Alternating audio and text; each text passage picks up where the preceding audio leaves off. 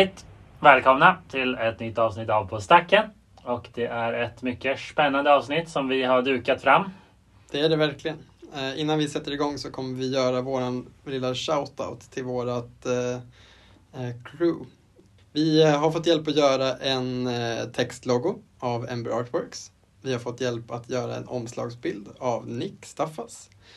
Vi har fått eh, en jättefin jingel av Marcus och sen så har vi fått, får vi hjälp varje gång att eh, ladda upp våra avsnitt av eh, Tobbe. Mhm. Missar jag någon nu? Jag tror inte det.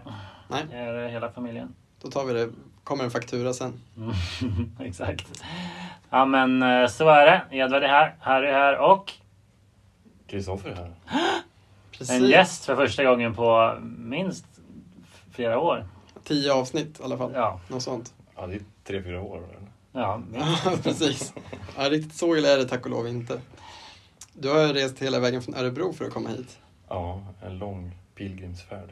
Ja. Eh, vi kommer presentera dig mer om en liten stund också. Eh, när vi kommer igång med temat och sånt där och varför du är här. Eh, men det är jättekul att du är här. Tack. Ja. Vi är glada att vi kommer igång lite. Vi har ju tänkt länge att vi ska köra mer gästavsnitt för att få in Mm. mer eh, lite dynamisk, eh, dynamisk poddupplevelse. Jag vet inte varför jag just sa de orden, det känns lite konstigt. Men så, det har jag sagt det. Ja, exakt. Vad betyder det ens? Men det är det vi vill ge er. Så varsågoda, nu har ni fått något ni inte visste att ni ville ha. Nej men exakt, exakt. Eh, ja men så är det. Uh, superkul, verkligen. Och roligt Yes. att du ville ta dig hela vägen till Östermalm. För vi sitter ju här igen. Vi håller ändå igång eh, den rutinen hyfsat. Ja, ja visst. Ja, det är bra. Det är bra. Men då så, ska vi genast hoppa in i våra Magic-liv. Precis, som sig bör. Ja. På gång i våra Magic-liv då. Eh, Jag kan börja. Ehm, Ja, men dels så har jag väl spelat mindre Magic än vanligt faktiskt på sistone. Det är tråkigt. Jag har till exempel tappat lite rutiner kring att vara hemma och spela events. Ehm, Det, det är bara mycket som händer i mitt liv just nu med, med jobb och examensarbete och sånt samtidigt. Och, Mm, Ett tag går hemma varje helg känns det som. Ja men verkligen, framförallt i, i slutet på hösten körde jag supermycket. Eh, och det, jag börjat sakna det lite så jag tror att det är dags att göra någon slags eh, reappearance i den fysiska kortvärlden. Japp. Eh, men det har blivit lite commander i alla fall, det har blivit någon, någon draft. Eh, lite premodern också, helgen som var. Det var en fröjd faktiskt.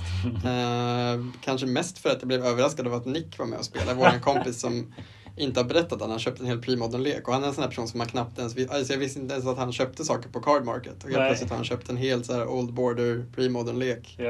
Så han bara, jag tyckte den hade fina bilder. Eh, så det får man ändå ge. Det gick väldigt bra för honom också. Han gick 2-1 och höll nästan på att vinna över mig också. Så det var ju Japp. uppenbarligen inte bara fina bilder utan bra bilder också. De som följer oss på Facebook vet ju dock att han vann hela eventet. Ja, men det är fake news. Jag vet. Harry bara kollade inte upp ordentligt vem som vann och la ut att jag kom eh, tre eller något sånt. Det är skam. Jag, jag vann, lyckades faktiskt vi- vinna något för första gången Jag skrev att Nick vann och folk var så jävla glada för hans skull. Vi fick, Ja. eh, men det där, jag, jag sa det sen eh, till honom att det där är faktiskt en, en erkänd strategi på sociala medier. Att skriva något felaktigt. För att uppmana folk att eh, interagera i kommentarsfältet. Engagement is key. Ja, och all engagement är lika key. Så att ett sätt är liksom att ha ett litet slarvfel så folk bara inte kan låta bli att kommentera Det är på. en bra grej. Åh nej. Ja, det är en grej på riktigt. Man brukar väl också säga att eh, history is written by the victors. Men i det här fallet så är history written by the people who have a podcast. Precis. Ja, just det. Just det. Eh, nej men så dels det. Sen eh, har jag lagt lite tid på att skaffa finare kort till mina lekar också. Ja. Eh, så det får jag väl ändå säga att det har varit kul. Det är så här bra maintenance-grej. Eh, så min, ja det har jag redan nämnt i podden, men min grönblåa fisklek ska ju bli liksom i paritet med min blå-svarta fisklek som ändå är någon slags maxat EDH-projekt som jag har. Och Eh. eh, precis. Och med maxat menar du egentligen bara dyr. Och fin. Ja, precis. Den är väldigt dålig. Ja. Eller i, i, i den prisklassen. Om den skulle Ja. tävla mot andra lekar i samma prisklass så skulle jag ju få så mycket slarvsylta att jag blev mätt i flera veckor. Japp. Men så, så är det ju inte. Det är inte, alltså ja. Det är, ja, jag är väldigt glad för det. Det är, det är kul att se, se fina bilder eh, när man öppnar sina leklådor. Japp, det är det vi lever för. Eh, också pressat en del arena. Eh, jag har inte haft varierade framgångar. Jag råkade bygga en ganska dålig standardlek som jag inte riktigt kan ge upp på. Så det har min rank har ju verkligen stått väldigt stilla den här månaden. Eh, så det är någon sån här blå-röd artefakt lek som är väldigt Mm. svår att förklara ens. Men det, ja, det, det, det tar vi, sparar vi till någon annan gång. Mm. Spelar du Arena? Ehm, jag spelar en del limited med jämna mellanrum. Ja. Eh, inte särskilt mycket eh, Kamigawa nu. Ehm, det har gått så himla dåligt på arenan. Det har gått bra i papper, men på arenan så här, så har jag stoppat in gems i maskinen, sen inte fått ut någonting. och jag stoppat in lite fler gems och så så här, ja men det här är en le- bra lek. Det verkar vara... ja, men Draft den här? Ja, draft, ja, exakt. Eh, någon form av så, ja, men bunt enchantments eller någon sån här röd aggressiv lek. Ja, men de här, det, ser, det ser bra ut på papper. Och så fiser det ihop på 1-3 och så bara, ja, nej men då, jag ska inte spela det här formatet. Det är också otroligt hård eh, ekonomi där. Med liksom 1-3 då får man verkligen ingenting va? Det är Nej. så. Nej. Nej, verkligen inte. Inte ens på 3-3, även då är det ganska... Alltså, det är väl typ i 4 som du får 1000 gems tillbaka tror jag. Ja. Och, då, och det är ju inte så att det går plus, men det är ju tillräckligt för att det går så pass lite minus att det inte... Det svider inte så Nej, det är mycket. ingen fara liksom. För det är också öppnat pack sen. Många menar ju att draft är det mest hållbara, eller det enda hållbara sättet att spela Arena på. Alltså det är, det är liksom trots allt det mest generösa de har. Om, när, när det gäller, jo men faktiskt. Ja, när, det, när det gäller att få ihop en samling menar jag, eller få ihop en lek. Ja, Eftersom vad, att det är så pass mycket bättre än att bara rippa boostern. ja, ja, men vad ska jag göra med min samling? Nej, nej, det bygga standardlekar. Tycker de. Eller helst alkemilekar. Ja, nej, det är, det är helt, helt sjukt vad mycket wildcards jag har. Ja, ja nice. Vad avundsjuka blir. Ja, du kan ju kanske ja, men- sälja ditt konto sen då. Ja, men, ja, det får man nog inte. Men, eh, Jag får och får. Ja, nej, nej jag, jag vet inte hur mycket jag har, men mitt volt är nog på ja, över 2000 procent eller någonting. Jag har inte öppnat det. Mm. Intressant. Galet. Ja, ja. ja. Mm, men du kan ju fortsätta kanske. Vad gör du när du inte tittar på din Vault Progress i, i ett Magic-liv? Ja, ja, just det. ja, det är ju det mesta. Det är 80, 85 procent av Magic kanske. Vad ser den så här pulserar och blinkar. Eh, nej, men jag eh, är ju dels eh, ordförande i Pennybridge Magic och håller alltså Magic-föreningen i Örebro. Det ska vi också prata mer om sen. Japp. Eh, Men jag, jag håller ju i de flesta Magic-event i Örebro. Så det är ju åtminstone ja, men två gånger i veckan som jag eh, hostar och, och spelar. Ska jag säga. Ehm, så det är ju mycket Magic där. Men jag, ja, jag spelar en del Commander utanför det. Jag, ja, men det är mycket så här idéer kring föreningen och vad man ska göra. Eh, och så. Men, och jag kurerar två stycken kuber också. Det äter mycket tid. Två kuber? Två kuber. Det räckte inte med en. Eh, Ja, ja. När den första kuben blir full så är det bara att... Ja men, eh, ja det är en eh, artisan, het, säger väl Wizards of the Coast nu. Alltså tidigare peasant. Commons Ja. och uncommons. ja, ja. Eh, eh, så en, en artisan kub och en, ah, jag vet inte vad det är, legacy plus kanske. Mm, men det är typ det jag har också. Eh, unpowered vintage där i kroken. Ja, men det känner jag igen. Eh, så det, det skulle jag kunna syssla med hur mycket som helst. Ja, Mm. verkligen. Eh, så, Relaterbart. Du nämnde något om något årsmöte också. Om man ska ta vad som är på gång precis i ja, närtid. exakt, eh, exakt. Ja, men vi har ju ganska nyligen haft årsmöte och valt in en ny styrelse och, och sådana grejer. Eh, så vi har bytt ut två ledamöter, så vi är ja, tre, tre gamla styrelsemedlemmar och eh, två nya. Och då kommer det lite färskt blod och lite nya idéer och, eh, och sånt där. Så det, det ska bli väldigt spännande. Och eh, lite så här utmaningar som vi har eh, inför det nya året. Mm. Det ska vi väl också prata lite mer om. Så här, ut, utmaningar med föreningsverksamhet eh, och, Mm. eh, och sånt. Men eh, det, det nya nu som det blir då imorgon från att vi spelar in det här så ska vi testa en, en ny grej för att ja, men locka lite commanderspelare och göra commander lite ja, lite mer än att bara här har ni någonstans att vara. Mm. Eh, För att platser att vara på finns det ju. Mm. Eh, Ja. Köksbord och så vidare. Så att, ehm, vi har designat någon form av achievement-system.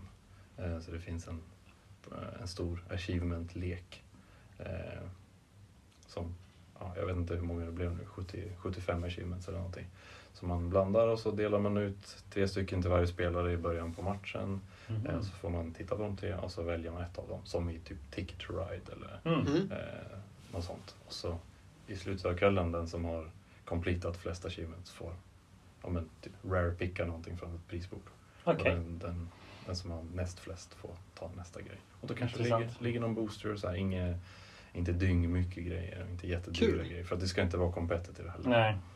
En achievement som, eh, det är en achievement som heter Nej gud vad heter den? Men i, i alla fall att du ska ha surveilat eller scryat någonting till toppen och sen ska du milla eller blanda din lek direkt efter. Och så heter, achievementen heter typ I meant to do that. Eller något. Ja, just det. Så, såg så, jag. så, så den, den typen av ach- achievements. Så Ja. inte liksom vinn innan runda tre eller slå ut en motståndare innan den har spelat sitt fjärde land eller förstör 20 länder. Nej. För att det inte är så kul. Det Just är ju kul, för jag tänker att det där är nog, tror jag, något som många har, många har nog tänkt på att så, det här är något man borde göra och inte minst Wizards har faktiskt till oss VPN-butik skickat ut en del förslag på sådana grejer. Mm. Inte, verkligen inte exakt som ni, men, men liknande idéer med typ kort med saker du kan testa och göra. Men också achievement-listor till pre-releaser. Ja, men till Mm, Det var ju exempel. så, så var det i flera år. Mm. Men de slutade för att ingen brydde sig. Ja, kanske. Det är väl kanske, pre- pre-release kanske lockar på andra sätt ändå. Liksom. Exakt. Men jag tror verkligen att det, ja, det ser väldigt kul ut måste jag säga. Så det, Det känns mer logiskt i Commander och EDH. Helt klart. jag också får det att kännas mer som ett event som du var inne på. Ja, Eh. så att någonting man inte riktigt kan få hemma. Mm. Det är väl tanken. Och vi gör det ju här för att föreningen finns ju till för, för alla spelare, inte bara moderspelare. Mm. Mm. Mm. Eh, Mm. och så. Så att, eh, och nytt, nytt eh, folk i föreningen eller i våra lokaler är ju bra för att folk har med sig pärmar och Ja, liksom, det blir cross-pollination och sånt. Och det är ju bra för alla, eh, för communityt också. Ja, nej, men det ska bli kul att prata mer om det. Verkligen, verkligen. Ja, precis. Jag kan ta vid. Absolut. Eh, ja, jag har egentligen inte gjort så mycket, men jag var hemma i helgen, precis som du är där då, och lira. För en vecka sedan alltså. I Eskilstuna menar jag. Och det är lustigt hur mycket man hinner ändå. För det var ju så här, jag hann bygga om min Murfolk-lek till monblå igen. Köra en liten modern event. Eh, så det var, känns helt rätt ändå. Subtlety i mig nu istället för Force of Negation och det känns ganska bra. Just att eh, det känns så relevant att det är en till evasive beater liksom. Alltså, speciellt i en sån lek. Alltså, det kan ju vara det sista. Ja, väldigt viktigt tempo-gain i, i den leken. Ja, verkligen. Men, men just att få in den här sista skadan liksom. Men väldigt relevant att kunna kontra Fury och Murktide och så. Och. Titan. Ja, verkligen. Och Titan, precis. Eh, Så det känns, eh, det känns bra. Det var kul. Det gick, jag gick 2-2 men det kändes ju det kändes tight liksom alla games och så. Så det är väl så Mm. det ska vara. Så jag är ganska nöjd med det. Jag körde också premodern. Det är ganska dåligt. Min lek där är väldigt swingy. Alltså det är väldigt hit or miss. Ja, visst. Academy Rector combo kan man Mm. säga. Mm. Pattern of Rebirth Academy Rector Sacrifice. Den är väldigt kul. Men, Men eh, du hade mycket så, dra alla saker man vill leta reda på eller Ja. dra fel liksom, del av kombot. Ja men exakt. Som alla som typ kört någon slags såhär Nahiri Boom-lek och har en Emrakul. Som alltid drar den liksom. Ja, och så är det med den här leken hela tiden. Alltså man, bara, man har sina payoffs som man inte vill dra och sen så drar man dem hela tiden. Ja, väldigt stärkt. Ja, ja, men sen har jag också, jag har mycket mini-IDH-projekt. Jag byggde ju om min monvita enchantment-lek till grönvita Sagas. Och det Mm. verkar väldigt kul. Jag hoppas jag testar den snart igen. Eh, men uh, jag hann bara köra ett game sist och det var fortfarande väldigt bra. Men det är ju inte för att Sagas är bra utan för att enchantments är bra. Uh, alltså enchantress-effekter är bara bra. Och det ja, finns den leken är också väldigt alltså, maxad. Den har ju mycket av de gamla reserve Ja, och så, jag, jag, har alla man kan tänka sig att man vill ha i en sån lek. Liksom. som är tema. Ja, ja, ja, 100 procent. Så det är inte alla sådana man vill ha, men alla kort som är som Ja, ja, ja. on theme. Liksom. ja, men exakt, exakt. Eh, Så, så det hjälper ju. Ja, ja, verkligen. Jag tänkte på det, alltså, om man har Gaius Cradle, eller i mitt fall då Serra Sanctum med en commanderlek. Är det inte så objektivt rätt att spela typ Sylvan Scrying då, egentligen? Ja, för att kunna hitta den hela Ja. tiden. Jo, visst. Och typ Petrified Field för att ta upp den. Men alltså det är, alltså, det är ju drygt att göra det för att jag menar, folk blir inte glada. Men jag menar, det måste ju vara värt det. Det tror jag. Jag tror att det kan vara värt att köra. Alltså har du Wasteland Strip Mine så ska du köra Expedition Map också. Även om du inte Ja. är grön. Liksom, för att det, ibland är det så viktigt. Ja, just det. Eh, Men det beror på varför man spelar Commander. Jag lyssnade på ert avsnitt om Mm, Commander. precis. Kul. Ja, det är bra. Vi, vi, vi kanske skiljer oss åt lite. hur vi ser på Commander. Ja, men, men enligt din logik, om du vill vinna, då måste det vara rätt att köra både, typ kanske Deserted Temple också, om man kör Gaius Cradle till exempel. Eller? Ja, Alltså, ja, alltså, åtminstone om man har flera effekter för att hämta länder. Alltså hämta Ja. non-basics. Alltså till att börja med så jag spelar inte serie. Nej, nej. Eh, Men, Precis men under liksom. in, inte jättelångt ifrån eh, serie det var kanske. Jag vill fortfarande spela för, för att vinna och bygga så bra grejer som möjligt. Visst. Så, så, så ja, jag vill svara. Förmodligen. Ja. Ja. Nej, det var bara det. Jag bara, det är sådana kort som jag tycker jag tänker att folk glömmer bort. Um, alltså Deserted Temple och typ Petrified Vad är. Deserted Temple? Är Det är den som tappar upp ett land. Ett land som tappar Ja, upp ja, ett land. mm. Det känns som att den ändå är ganska underplayed för att vara så bra. Mm, liksom. det. ja, ja. Eh, men, men, det är, men det är också för att den inte är så alltså det ser inte så mycket ut för världen när man tittar på kortet. Den är inte så splashy. Det är inte som liksom en Mythic Predator liksom. Nej. Så man bara, den här är asbra i Commander. Eh, så, så sånt styr ju. Ja, ja. Eh, Så, så är det med det. Så lite av varje från mitt håll. Kul. Jag hoppas, eh, ja, man får hoppas man får lira mer snart.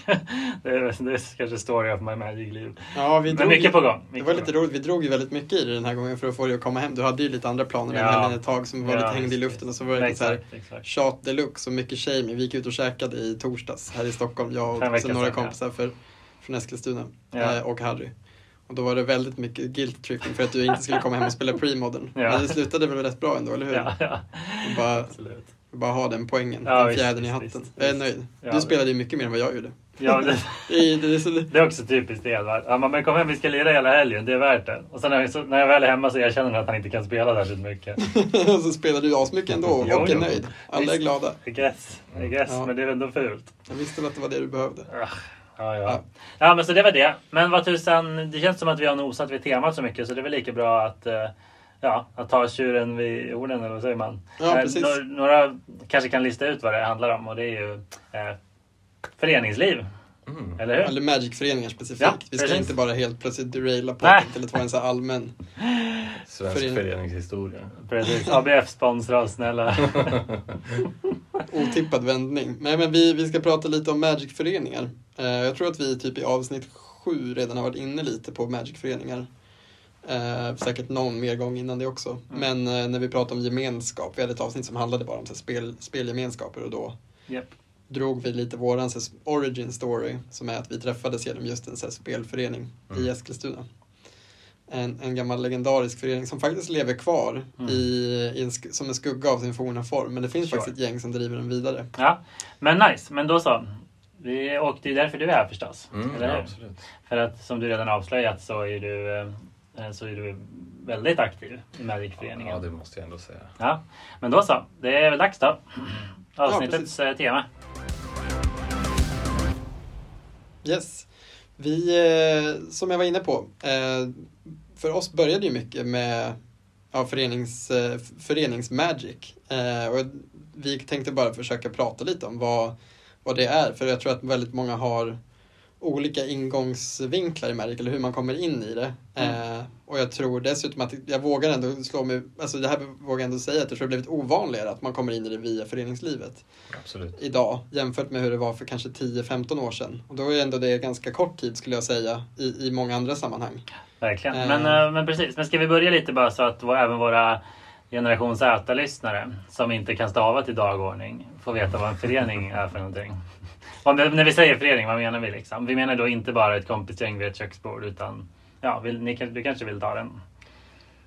Ehm, ja, nej, har du en bra definition på vad en förening är för någonting? Ja, så det finns ju i liksom lagstiftning faktiskt definitioner av föreningar. Eh, och jag tror att det egentligen är en, eh, eh, den lösaste liksom definitionen är att det är eh, en, en grupp, eh, en juridisk person eh, med medlemmar som eh, minst tre, man man kan inte, en förening kan inte bestå av två personer utan minst Om jag och min fru är en holy union. Det är en Ja. förening. Ja, också. jo precis. Men, En annan typ av förening. En annan typ av förening, absolut. Eh, det, det är sant. Ja, men, men om vi tänker på den här juridiska personen som är så är den, den ideella föreningen pratar vi dessutom om nu. Japp, japp. Mm. Eh, Inte, för det finns massa, inte ekonomisk förening. precis, det finns massa olika föreningsformer. Men den ideella föreningen är då en, en sammansvärjning av eh, minst tre personer som ja, i något syfte har bildat en förening. Och jag tror, nu börjar vi lämna det juridiska lite då, för det som oftast är grejen med föreningar då är ju att man, man har någon slags gemensamt mål med att man ses. Till skillnad då från en, kanske en kompisgrupp eller något sånt. Eh, så har, har föreningen, eh, den, den, den försöker förena människor helt enkelt Mm. kring någonting. Och i det här fallet kring en hobby. Eh, som, så som Magic. Ja, precis. Och Så det är- det är, det, är, det är en organisation helt enkelt. Det är det som jag tror eh, ändå man kan säga att det, det, finns någon slags eh, regler oftast, gemensamma stadgar i en förening där man har bestämt så här gör vi saker, man har en gemensam ekonomi och allt det här bestäms tillsammans då genom någonting som kallas för årsmöten eh, där man ses varje år. Ja, vi ska inte gå in på för mycket Nej, detaljer nu utan. Men i praktiken så är det väl ofta så att det är eh, en gemenskap, en organisation som man kan ansluta sig till och den har inget vinstintresse. Den har kanske en lokal förhoppningsvis. Och man gör det runt en hobby. Eh, Det finns inte sällan just en styrelse som bestämmer vad man ska göra för varje år. eh, År framöver och kanske Mm. har man också en ekonomi och så. Eh, Då till skillnad kanske från en butik då eller bara ett kompisgäng. Och sådär. Ja, och avslutningsvis vill jag bara säga att många har nog på ett eller annat sätt kommit i kontakt med eller till och med varit med i föreningar, kanske till och med utan att ens veta om det. Ja. Alltså typ att nästan alla idrottsorganisationer i Sverige är ju föreningar och även om du bara varit där och spelat så har du garanterat då varit medlem eh, med rösträtt och som har betalat medlemsavgift. Mm. Men att det kanske liksom inte varit så mycket fokus på processen bakom utan det är oftast det som är fint med föreningar, att de flesta som är med i föreningen fokuserar ju på verksamheten. Eh, och eh, inte kanske så mycket på, på det kringliggande med att ja, driva föreningen som man brukar kalla det. Nej, precis.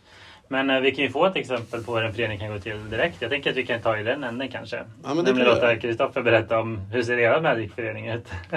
Eh, ja, eh, först och främst anledningen till att den finns överhuvudtaget är ju för att Magic-butiken i Örebro la ner. Just det. Eh, och så var det lite osäkert där och så var det en bokhandel som tog över verksamheten och så sen så upphörde Magic-verksamheten även där. Eller ja, i det så skapades eh, Pennybridge Magic. Eh, då var inte jag involverad som, alltså i, i föreningen. Jag var där och spelade och så. Ehm, hur länge sedan nu det var? Ett tag sedan. Gissningsvis, hur länge sedan är det? Pratar vi tio år eller är det mer Nej, närtid? Ja, nej. Jag kan ju... Jag är väldigt dålig på år, men jag vet ju ungefär vad vi spelade. Jag vet att vi spelade Ixalan. Ja. Eh, Typ fem år sedan, fyra, fem år sedan. ja. Jag skulle säga fyra då. Ja. Det var nog precis när vi öppnade butiken. mm. Så årsskiftet till 2018 någonstans där. Jag vet att det spelades på bokhandeln, så där någonstans Okej. efter det så... Eller ja, i det så bildades föreningen och, och så. Eh, och jag vet ju inte riktigt hur verksamheten gick till inifrån då. Eh, men som det ser ut nu så är vi fem stycken i styrelsen och vi är en ordförande som är jag och en kassör, en sekreterare och två ledamöter. Mm. Eh, som då blir framröstade på årsmötet av eh, alla medlemmar med rösträtt. Eller ja, alla medlemmar har rösträtt. Ja. Hur många är det då? Ja, nu har vi precis påbörjat ett, ett nytt. Ett, alltså, vi har precis haft årsmötet. Så just nu är vi inte jättemånga medlemmar. Eh, men jag vet inte hur många vi har varit. 40 kanske? 50? Mm, ja, 40, 50? Där, ja. i- där i krokarna. Alla som hänger och lirar, måste de vara medlemmar? Man måste inte vara medlem, men eh, man får ett rabatterat pris på eventen om man är medlem. Ja, nice. Eh, och tanken är ju såklart att så fort det finns ett överskott så ska det tillbaka till medlemmarna på ett eller annat sätt. Med en större prispott eller sänkta eh, eventkostnader eller Mm. Fika. Eller, Eller något gratis event på årsmötet kanske. Eller något sånt. Eh, ja, exakt. Det hade vi nu senast på årsmötet så draftade vi Shadows over Innistrad och Eldritch Moon. Mm. Eh, vi hade några gamla lådor som låg som Mm. var tänkt till något årsmöte för två år sedan eller någonting. Och Sättet var gammalt då, ännu äldre idag. Visst. Ehm, så det vi gör egentligen är ju och Ja, vi har kontakt med de som äger lokalen som vi hyr lokalen av och vi har kontakt med eh, alltså där vi beställer våra produkter ifrån och eh, allt sånt där kringliggande som spelare inte alls behöver tänka på. Eh, Nej. och allt sånt här tråkigt som att eh, ja, men skapa konton på, ja, men så man får ett sånt eh, ja, men typ Axfood-kort Mm. som man kan köpa in grejer till kiosken och Japp. prissättning på allting och systemet för hur store credit funkar och, Visst. eh, och eventpriser och, och sånt. Ja, och kanske i värsta fall lite konflikthantering och sådana saker kan det bli. Att någon... I värsta fall ja. Eh, vi har inte haft supermycket sånt. Nej, och, det, skönt. och, det är ju, och det är ju bra. Eh, Det kan också, om man ska gå tillbaka till det så här föreningstekniska, så är väl egentligen det en styrelse har som de andra i, i en förening till det är att man har fått ansvar. Alltså på årsmötet så har man bestämt i lösa drag vad föreningen ska syssla med och sen så utser man en styrelse som har ytterst ansvar att se till att det blir så. Mm. Sen betyder inte det att styrelsen måste göra allt, men det är, ofta i framförallt mindre föreningar så kan det vara så att styrelsen har väldigt mycket mer ansvar än medlemmar. Andra, Ja. än övriga medlemmar, för styrelsen är ju förstås också medlemmar. Ja, eh, absolut. Och det beror ju också på hur skicklig styrelsen är på ansvarsfördelning. Mm, Eh, eller, i, eller ordförande. mm, Eh, och i nuläget så gör jag ganska mycket i form av att, alltså att hålla i event och det är ju inte någonting som är knutet till ordföranderollen egentligen. Det är inte ordförande som ska hålla i eventen och liksom som ska ha nyckelknippan på höften. Liksom. Nej. Så måste det inte vara. Eh, och det är någonting som vi jobbar med också och försöka få in eh, folk mer. Och vi har satt upp ett schema där man kan skriva upp sig, eller de personer jag har pratat med eh, som, som jag känner att så här, de här kan få hantera föreningens pengar och nyckeln eh, och så vidare. För där är ju jag fortfarande ytterst ansvarig. Ja. Ehm, I alla fall för nyckeln, det har jag skrivit under papper på och så vidare. Mm. Och kassören har jag ansvar för pengarna och så här, så att det är mycket som ska klaffa ehm, på, på det sättet. Visst. Och, och där är det väldigt viktigt att det är en, en, en förening.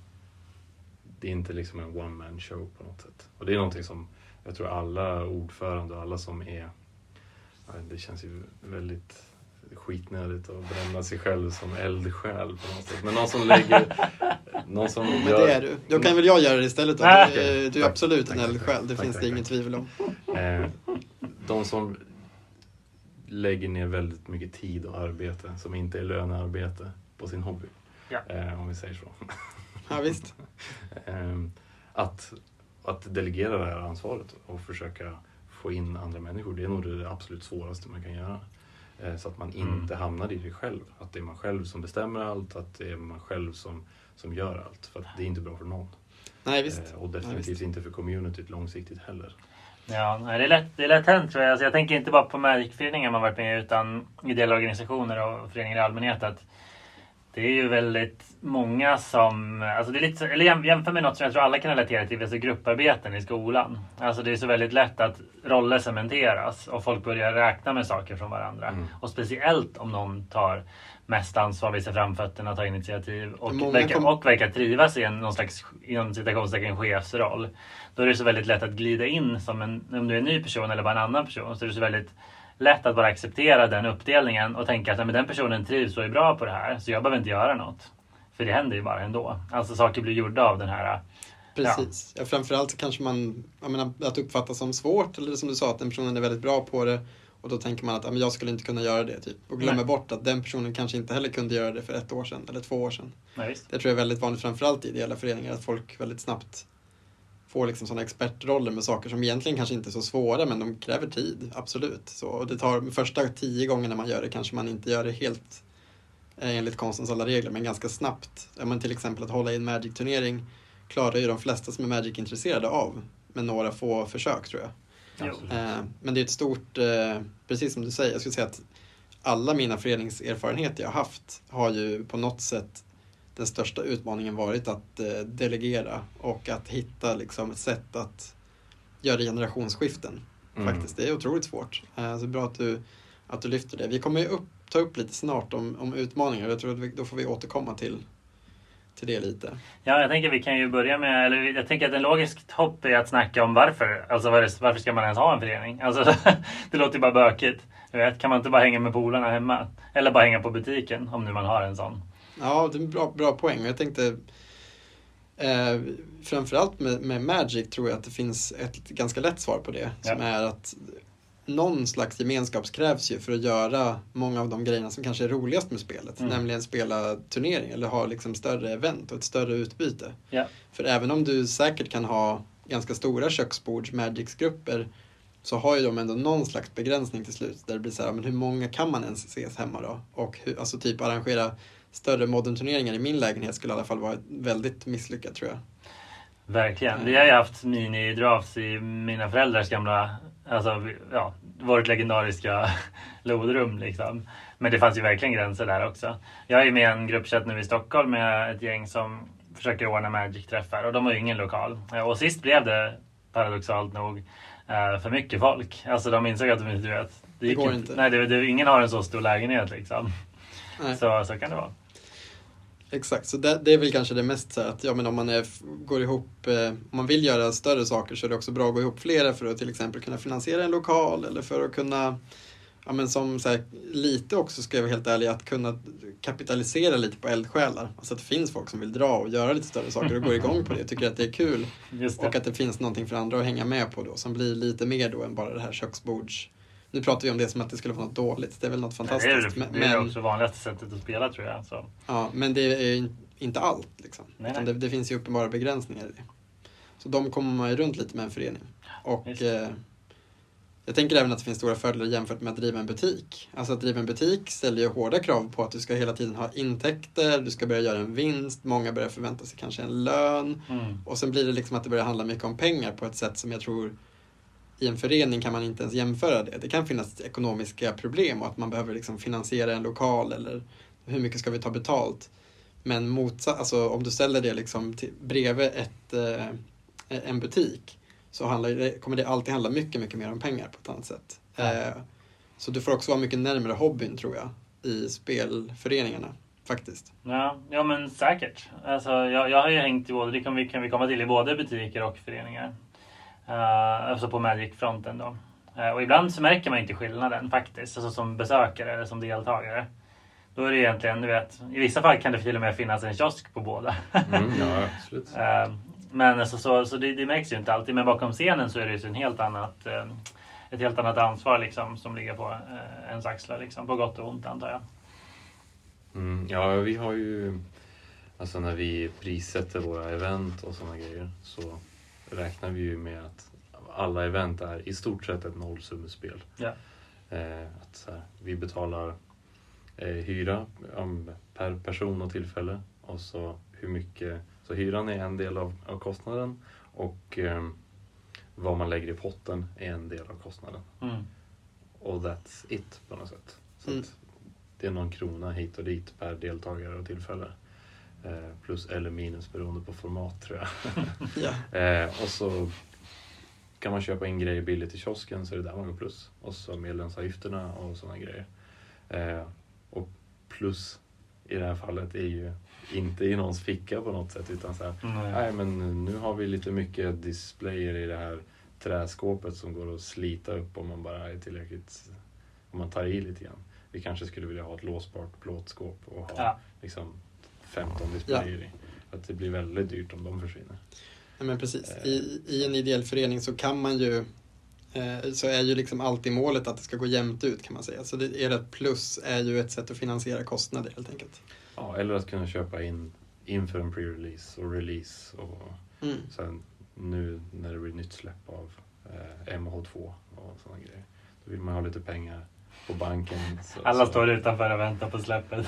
Ja, men det, det är lite så. Vi har infört det här store credit-systemet. ja. Eh, att man vinner store credit istället för boosters. Ja. För att jag har insett att det är... Det, finns nästan ingen i vårt community som gillar att rippa silprodukter. Oj, inte? Eh, Mm. nej, alltså väldigt lite. Det, det finns några få som köper så här, har vi något set boosters så de brukar gå åt en display eller sådär. Eh, My people där. Eh, och så här, ja, men vi har köpt in collector boosters någon gång och så här, det har väl gått åt till slut kanske. Eh, och draft boosters köper nästan ingen. Nej, men det är för att de spelar hos, hos er istället.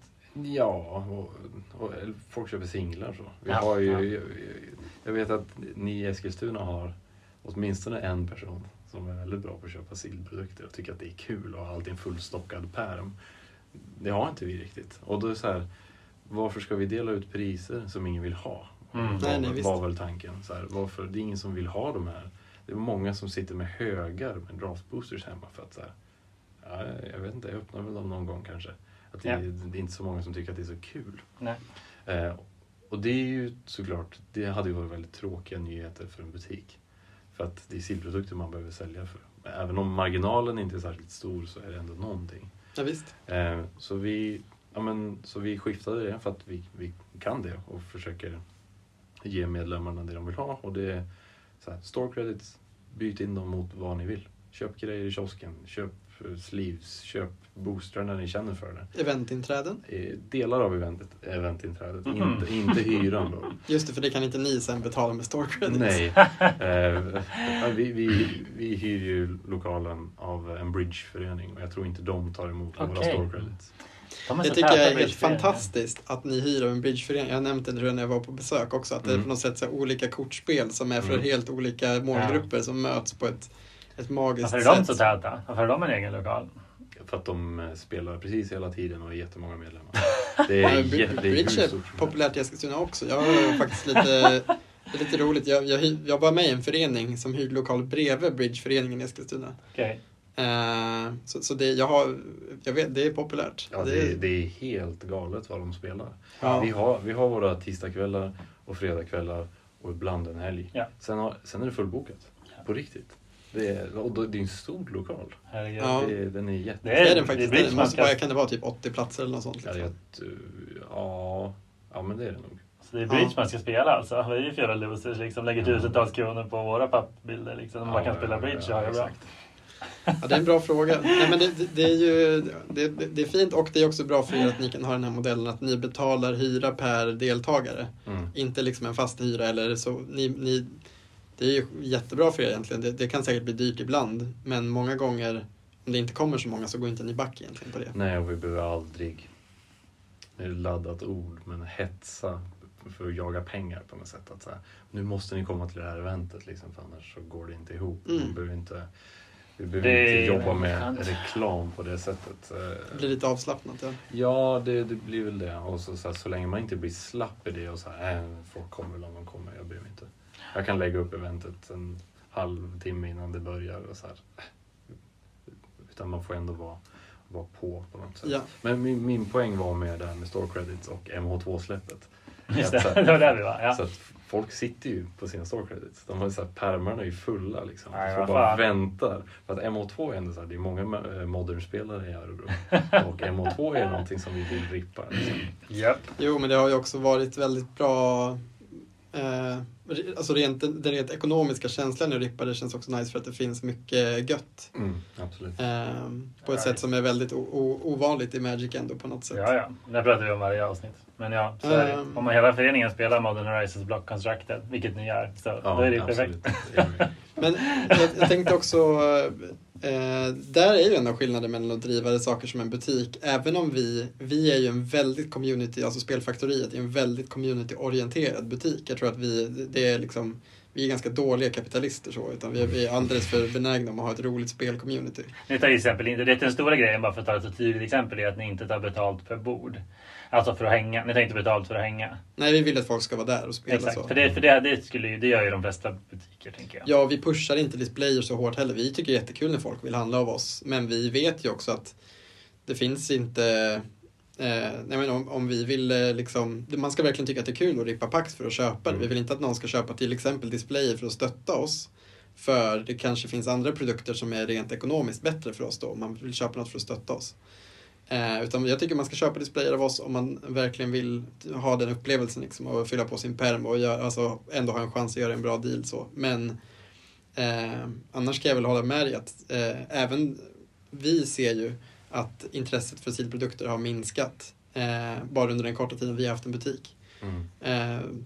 På gott och ont, men jag tänker samtidigt, vi försöker ju gå runt mycket på att hålla i event och dessutom säljer vi mycket andra produkter också och vi säljer fortfarande mycket silprodukter. Jo. Eh, men det ser nog inte ut på det sättet som förr, för jag kommer ihåg när jag var yngre att det var lite så här att alla försökte skrapa, alla inom citationstecken försökte skrapa ihop till en display. Så. Mm. Men den Det här inte. sig varje jul minns jag. Från sina föräldrar. Jag tror han fick det en gång.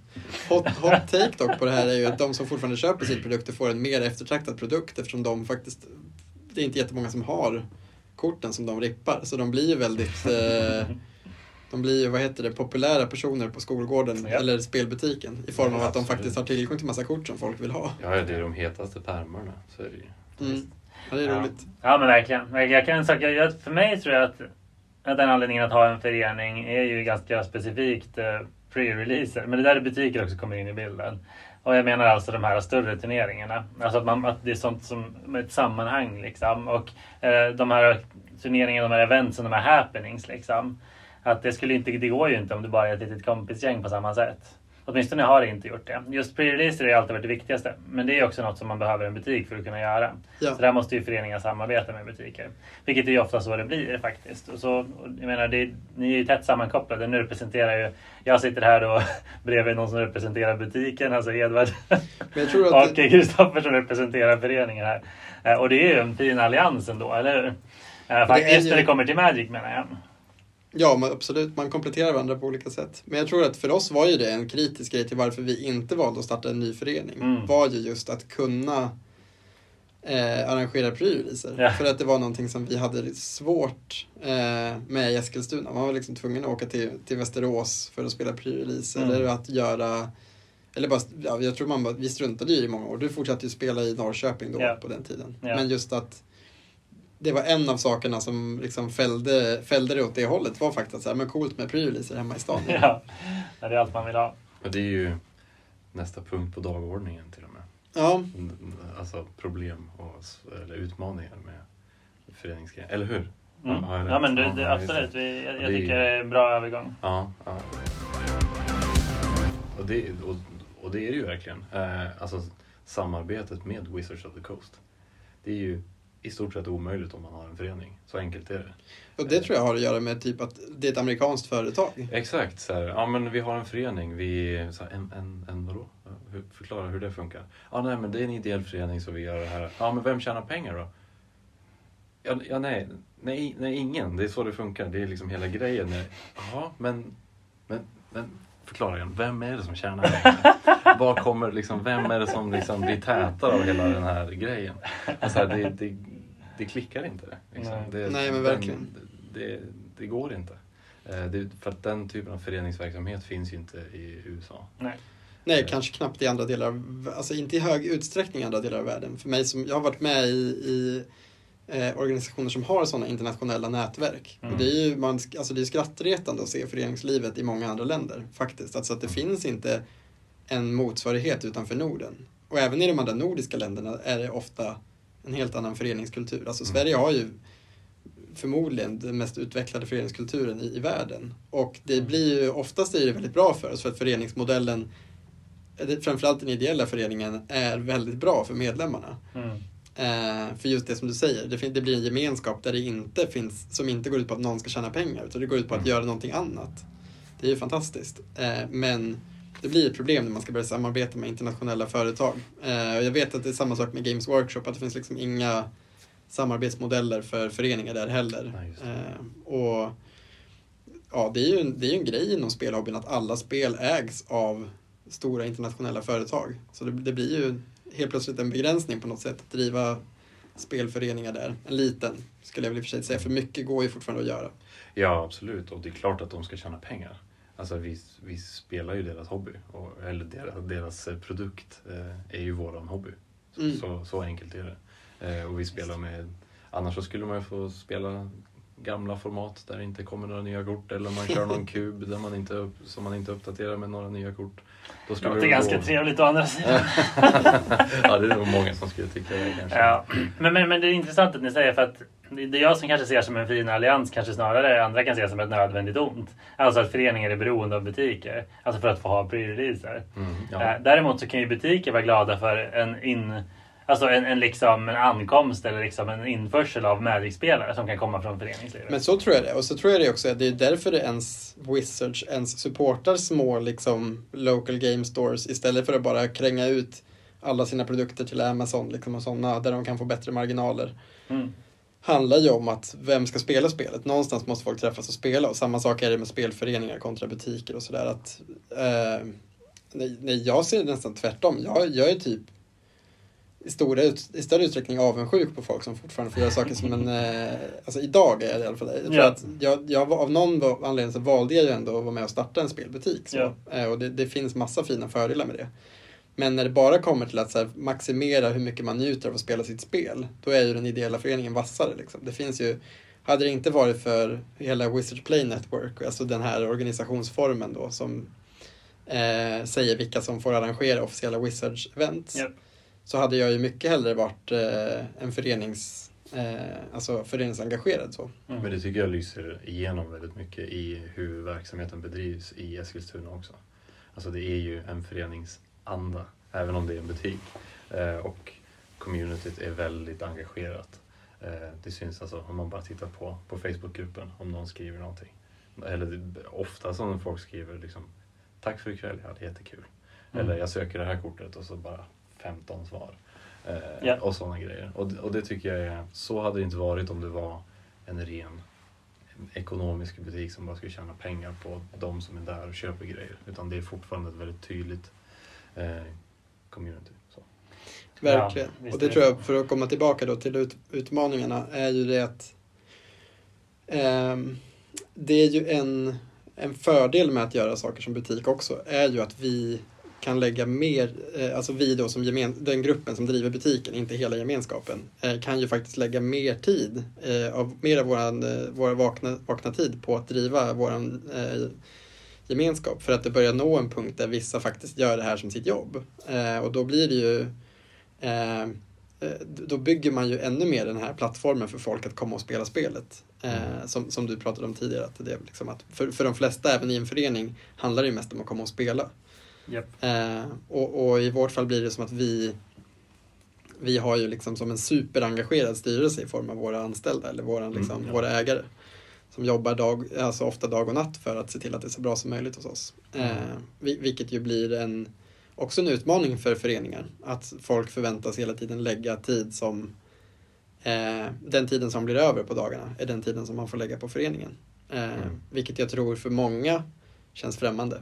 Eh, innan man har testat det liksom och förstått att det blir ett, det är kul och det är liksom så. Men i början kan det nog kännas som en stor, ett stort hinder för att ta på sig ansvar i en förening. Mm. Ja, men det har du väldigt rätt i. Det är en bra poäng faktiskt. Alltså för att föreningen är helt beroende av folks fritid och intresse. Liksom. Eh, alltså en butik kan ju ha en svacka men folk kommer ju, måste ju ändå gå till jobbet. Liksom. Alltså för det står andra saker på spel. Eller, Ja. Men jag menar, men som, som du redan tror jag sagt i avsnittet, alltså, om du inte ordnar, om du bara inte har lust eller tid eller ork att ordna turneringar så är det ingen som kan göra något åt saken. Nej, nej, nej. Alltså så- du har ett ansvar som ordförande såklart. Men Mm. det är inte samma sak som en ägare av en, liksom, butik. tänker jag. Det finns likheter men det är ofta mer på spel för en, för en butik. Liksom. Så är det, du behöver ju göra något mer om dina, alltså du behöver ju ha din, vad ska man säga, din 7-4 grej också. Eh, och och de, de, det, det du gör med den tiden, eller de som anlitar dig skulle förmodligen bli ganska irriterade om du börjar lägga massa tid på Pennybridge då. Ja, ja exakt. Ja, det är ju det är arbete men det är inte lönearbete. Exakt. Och lönearbete står ju över annat arbete. Det I, i brukar bli så. det brukar Så. verkligen bli så. Eh, sen, så jag tänkte också på, eh, om man tänker tillbaka på våran tid, alltså som förenings, alltså spelföreningsmedlemmar. Ja men Eh. verkligen. Jag, jag, jag skulle nog föreslå att vi, att vi sparar den lilla återblicken till efter vårt mittensegment faktiskt. Det kan vi göra. Ja, en idé bara. För att, bara för att jag tror det blir ett skönt eh, avbrott lite. Att vi, vi, vi är sugna på att dyka tillbaks i uh, fotoalbumen tänkte jag säga, barndomen och snacka om liksom hur många de föreningar man faktiskt har varit i och hur det har varit. Men innan dess så tänker jag faktiskt att vi ska eh, bryta och köra vårt numera klassiska mittensegment. Alltså en topp 10-lista. Det ska vi absolut göra. Ja, och eh, den här gången så har vi valt att helt luta oss mot vår gäst, passa på. Mm. Som har fått fria tyglar faktiskt eh, och göra sin egen, mer eller mindre. Vi har konsulterat lite. Ja, visst. Men du har fått mer eller mindre fria tyglar att göra en topp 10-lista som verkligen eh, fångar in dig som Magic-spelare. Och jag är glad att vi valde det här för att jag märker ju av vårt samtal hittills att vi har pratat nog rekordlite Magic för att vara ett Magic-podd, eller hur? Ja, det, vår- verkligen. åtmin- kan, det här kanske kommer sluta som det avsnittet med minst Magic-content av alla avsnitt i vår Magic-podd. Kanske, vi får se. Ja, det, det, vi får väl se. Vi har några sådana gamla godingar Ja, också. faktiskt. Men därför är jag glad att vi har då eh, vår topp 10 eh, vår topp 10-lista. Vi har ju haft lite kontakt runt eh, eh, samverkan mellan Es- Eskilstuna och Örebro. Liksom. Det är så Mm. vi, vi har kommit i kontakt från första början. Och sen eh, någon anledning så började, jag tror det var du som nämnde podden och sen eh, började prata om att vara med i ett avsnitt så började vi spåna på vad skulle du kunna vara med och prata om? Och då var ju de tre sakerna som du eh, föreslog var ju föreningsliv, eh, kub pratade de om också. Mm. Eh, och där satte Harry ner foten för han har redan någon sån här drömgäst till, Kuba-avsnittet. Får vi se om han ångrar sig Är det sen. en fyrkantig person? Ja men precis. eh, eh, men sen också det här då. Eh, och det är, det är så jag... Det enda jag vet om dig som Magic-spelare nästan då. Och det är att du är en Tron-man. Mm. Inte, inte vilken trollman som helst. Nej.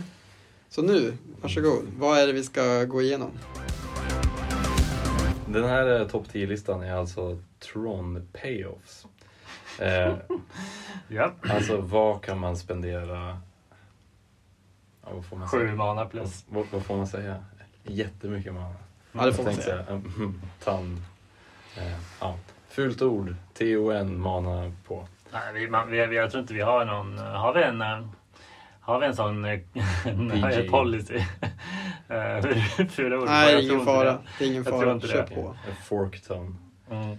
Ehm, ja. Eh, och- Ska vi börja? Alltså jag tänker det här kanske är redundant för en podd. Har man lyssnat in liksom 24 avsnitt i podden kanske det men, men vad är Tron? Ja. Kan vi bara gå igenom? Jag ta det faktiskt. faktiskt. Ja, men ja, absolut. Eh, varför heter det Tron? Är det, är det Voltron eh, Ja. det, kommer ifrån? Ja. Och det är helt enkelt när man lyckas assembla Ursas Tower, Ursas Power Plant och Ursas Mine. Mhm. Och då tappar de för två, två respektive tre mana, så tillsammans sju mana. Mm. Eh, konstigt att säga eh, Tronländernas namn på engelska för att jag har spelat Mm. med dem på tyska. Så Jag är ledsen men du måste Kan du- ta den här topp 10-listan på engelska. Kan du flexa med tyska namnen på alla länderna? Eh, på länderna, ja, det är Bergwerk, eh, Kraftwerk och Turm. Mm. Nice. Det är verkligen en sån här weird flex-grej. Mm. det, Eh, det är uppskattar kul att säga bergverk och kraftverk. Ja. Men, men, men precis, det här är alltså en klassisk Magic-lek som funnits i flera format. Speciellt med- mest ökänd i modern. Får man väl ändå säga. ja, men det tror jag nog. Och i kanske på program. Ja, Just det. Och det är väl det mest, det är väl mest där. Spelas det någon annanstans? om man vill. Alltså i Legacy spelar man väl hellre Cloudpost? Om man Ja, absolut. Cloudpost är ju bättre. Ja. Slash sämre Tron. Precis. Men i alla fall, det, det är lekar Tron är som... också eh, ökänt dåligt i Commander. Eftersom Det är det är mycket svårare att få hitta Ja. de här tre one-offsen. Ja, jag har ju alltid kört det i min karn, karnivå. Men där är det bättre än tre wastes. Liksom, Det för att det. någon gång kanske det kommer hända. Ja. Men precis, men det är en lek som då går ut på att få tag på de här tre. Du har fyra varje såklart. Alltså har de tre ute i spel samtidigt och på det sättet rampa järnet liksom. Exakt. eh, Och eh, spelar man helt färglöst eh, och har lite tur, då har du sju mana tur tre. Ja. Och den, den klassiska är väl eh, att att spela någonting för sju. Mm. Någonting som förhoppningsvis är bättre än Ebony Rhino. Eh, Precis. eh, Klassisk Tron Payoff i, vad heter det, det här gamla datorspelet. Ja, det var det? Ja. Chandalar? Ja, exakt. Okej, Eb- wow. Ebony Rhino. Fanns Tron där? Jag tror Det fanns det säkert. Alla kort fanns ju liksom som var printade. Så Ja. den har ju funnits väldigt länge tror jag. Ja, ja. Men exakt så. Vi, det vill vi bara sätta igång då. Mm. Du får alltså topp 10, vad ska Tron payoffs? Ja, Topp 10 kort som är bättre än Ebony Rhino i Tron. Yes, Ja, det är faktiskt, för då kan vi verkligen säga att då är, då är listan sann. det är sant. Ja. Yes. Ja, så shoot då så får vi eh, kommentera dina picks i någon mån. Men, eh, men du, får, du får ansvara för det här. Ja, jag har, jag har blandat lite hejvilt mellan olika arketyper och format i den här listan. För Ja. att det, annars så hade det blivit en topp 10-lista med ett kort som vi kommer till senare. Eh, så på plats 10 antar jag att man går, eh, går ifrån, så har jag stoppat Walking Ballista. Eh, och det är ett kort som är väldigt känt för att vara ett kort som man kan trycka in obscena mängder mana i. Ja. Oavsett om man bara råkar ha väldigt, väldigt mycket mana liggandes eller om man har en infinite combo. Eh, Men precis, så där är ju då dubbel X då för en 0-0 som är, får counters för så hälften så många counters som du betalar. mm. Och sen kan du ta bort counters för att pinga. Eller betala fyra för att lägga en till counter. Exakt. Precis, men den, det, jag tycker inte det känns som ett tronkort för att jag, man ser den överallt. Nej, inte överallt. Men den spelas i många lekar. Ja, eh, absolut. Det är därför den får vara. Men det är också, den är rolig för att den inte bara, vi kommer komma till ett kort lite senare som nämns, men det här kortet är ju inte bara en del, man spelar den ofta i main deck också. Mm. Eh, det är bland annat ofta din enda out som du möter, alltså en notoriskt dålig Tron-matchup är ju infect-matchupen. Och då är ett av de få korten som kan rädda ditt liv är ju eh, Walking Ballista i, i ett tidigt skede. Den kommer ju ofta till två, ju, stackaren. Ja, men, exakt. Och det är, den är inte en, en, en true eh, payoff som Ebony Rhino är. Eh, utan den är också early removal. Eh, Ja. Eller en jump blocker eller en vinst genom en snaring bridge eller någonting liknande. Mm. Så utility, early game removal slash finisher av något slag. Mm. Eh, så ja, eh, det var den vi Vi går vidare. Vi går vidare till nästa och där har jag skrivit World Breaker. Mm. Och här har inte jag stenkoll på statsen. Ja, det är en 5-7 tror jag. Eller 6-7. Något av dem. En Eldrazi? Ja. För 7 i alla fall. En Mm. grön och 6. ja, exakt. Ja, den har Devoid så den är färglös. Mm. Men den kostar grön. Eh, och på cast, som många av de här Eldrasisarna. Det är Eldrazi plural, Eldrasisar. Absolut. Eh, så förstör den en, Artifact eller enchantment tror jag. Eller non-creature permanent kanske det är. jag tror att det är non-creature permanent. Mm, vi säger så. Ja, well researched. Eh, det är ett väldigt bra kort i, i gröntron specifikt i, i modern. Mm. Eh, när man är intresserad av att ta de här grejerna. Den, den avslutar ju obviously inte gamet så fort man kastar den. Men den går runt counterspells så den kan ta viktiga, alltså i mirrorn så tar den ju Tronland. Mm. Eh, Planeswalkers men- förstås. Ja, om, ja, ja exakt. Eh, och den är större än det mesta i modern. Och- Reach också va? Ja visst har den det. Hidden reach då. Mm. Mm. Exakt. om- man inte minns det på en gång, då har den hidden reach. Det är bra faktiskt.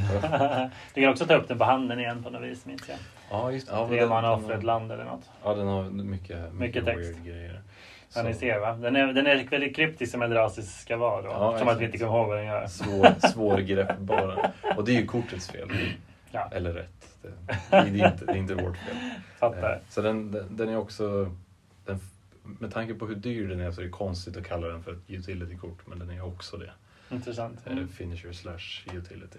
Mm. Det finns ju mer rena finishers. Som till exempel den klassiska Karn Liberated som då får bli den åt, åttonde platsen. Bara åtta? Jag hade Ja. trott att den skulle vara etta. Kan man tro. Ja, det kan man tro. Nu får du förklara dig. Ja, alltså den är ju, den är ju väldigt klassisk att man tänker Tronland, Tronland, Tronland, tapp, Karn Liberated och så vann man. Det var mycket så grön Tron gick till Mm, eh, exakt. förr, tänker jag. Ja, ja. Och, och, och på så sätt så kan man väl hävda att den, ska ligga högre upp. Men av olika anledningar så gör den inte det. Eh, want har- your list man. Ja, den har, den har fasats ur, ut lite grann. Mm. Eh, men i ren grön tron så ja, det är frågan om den fortfarande är den bästa finishern. Alltså det, det är ju väldigt starkt att bara spela den tur tre såklart. Eh, men ja, det är, ja, det är en stor, stor planeswalker. Mm. Han, inga byxor har han. Nej, just det. Liberace har inga byxor. Nej. Karn, Sion och Ursa, han, där tog han ju på sig den här eh, Ja. kjolliknande grejen i alla fall. Sen, liksom tog, han, sen tog han av sig byxorna igen i nästa iteration. Men, eh, Karn Liberated, sju mana Planeswalker, kommer in med dyng mycket. Sex loyalty. Ja, och plussa fyra. Ja, exakt. vilket är obscent faktiskt. Ja, det är, det är omöjligt för någon form av midrange eller agrolek att slå ihjäl Han honom. är så sjukt lojal. Eh, ja, this Karn is loyal. Eh, så han plu- plussar, plussar fyra exilade kort i motståndarens hand, minusar tre Mm. för att exila en Permanent. permanent. Och så ultar för att starta om gamet med alla permanenter som man har exilat i, Ja. i spel redan. Vilket är ju väldigt coolt, för det är det enda kortet som gör det. Alltså rest- den, den raden, Restart the Game, alltså de tre Ja. orden. Det är väldigt, väldigt unikt. Ja, det Väldigt finns ett bannat slashig. kort som gör det också. Och sen är det typ det, det är vad jag vet. Ja, Några gludkort, ja men precis. precis. Ja, exakt. Eh, så otroligt ikoniskt, men det är inte den listan över mest ikoniska troll Okej. playoffs. Det är faktiskt sant.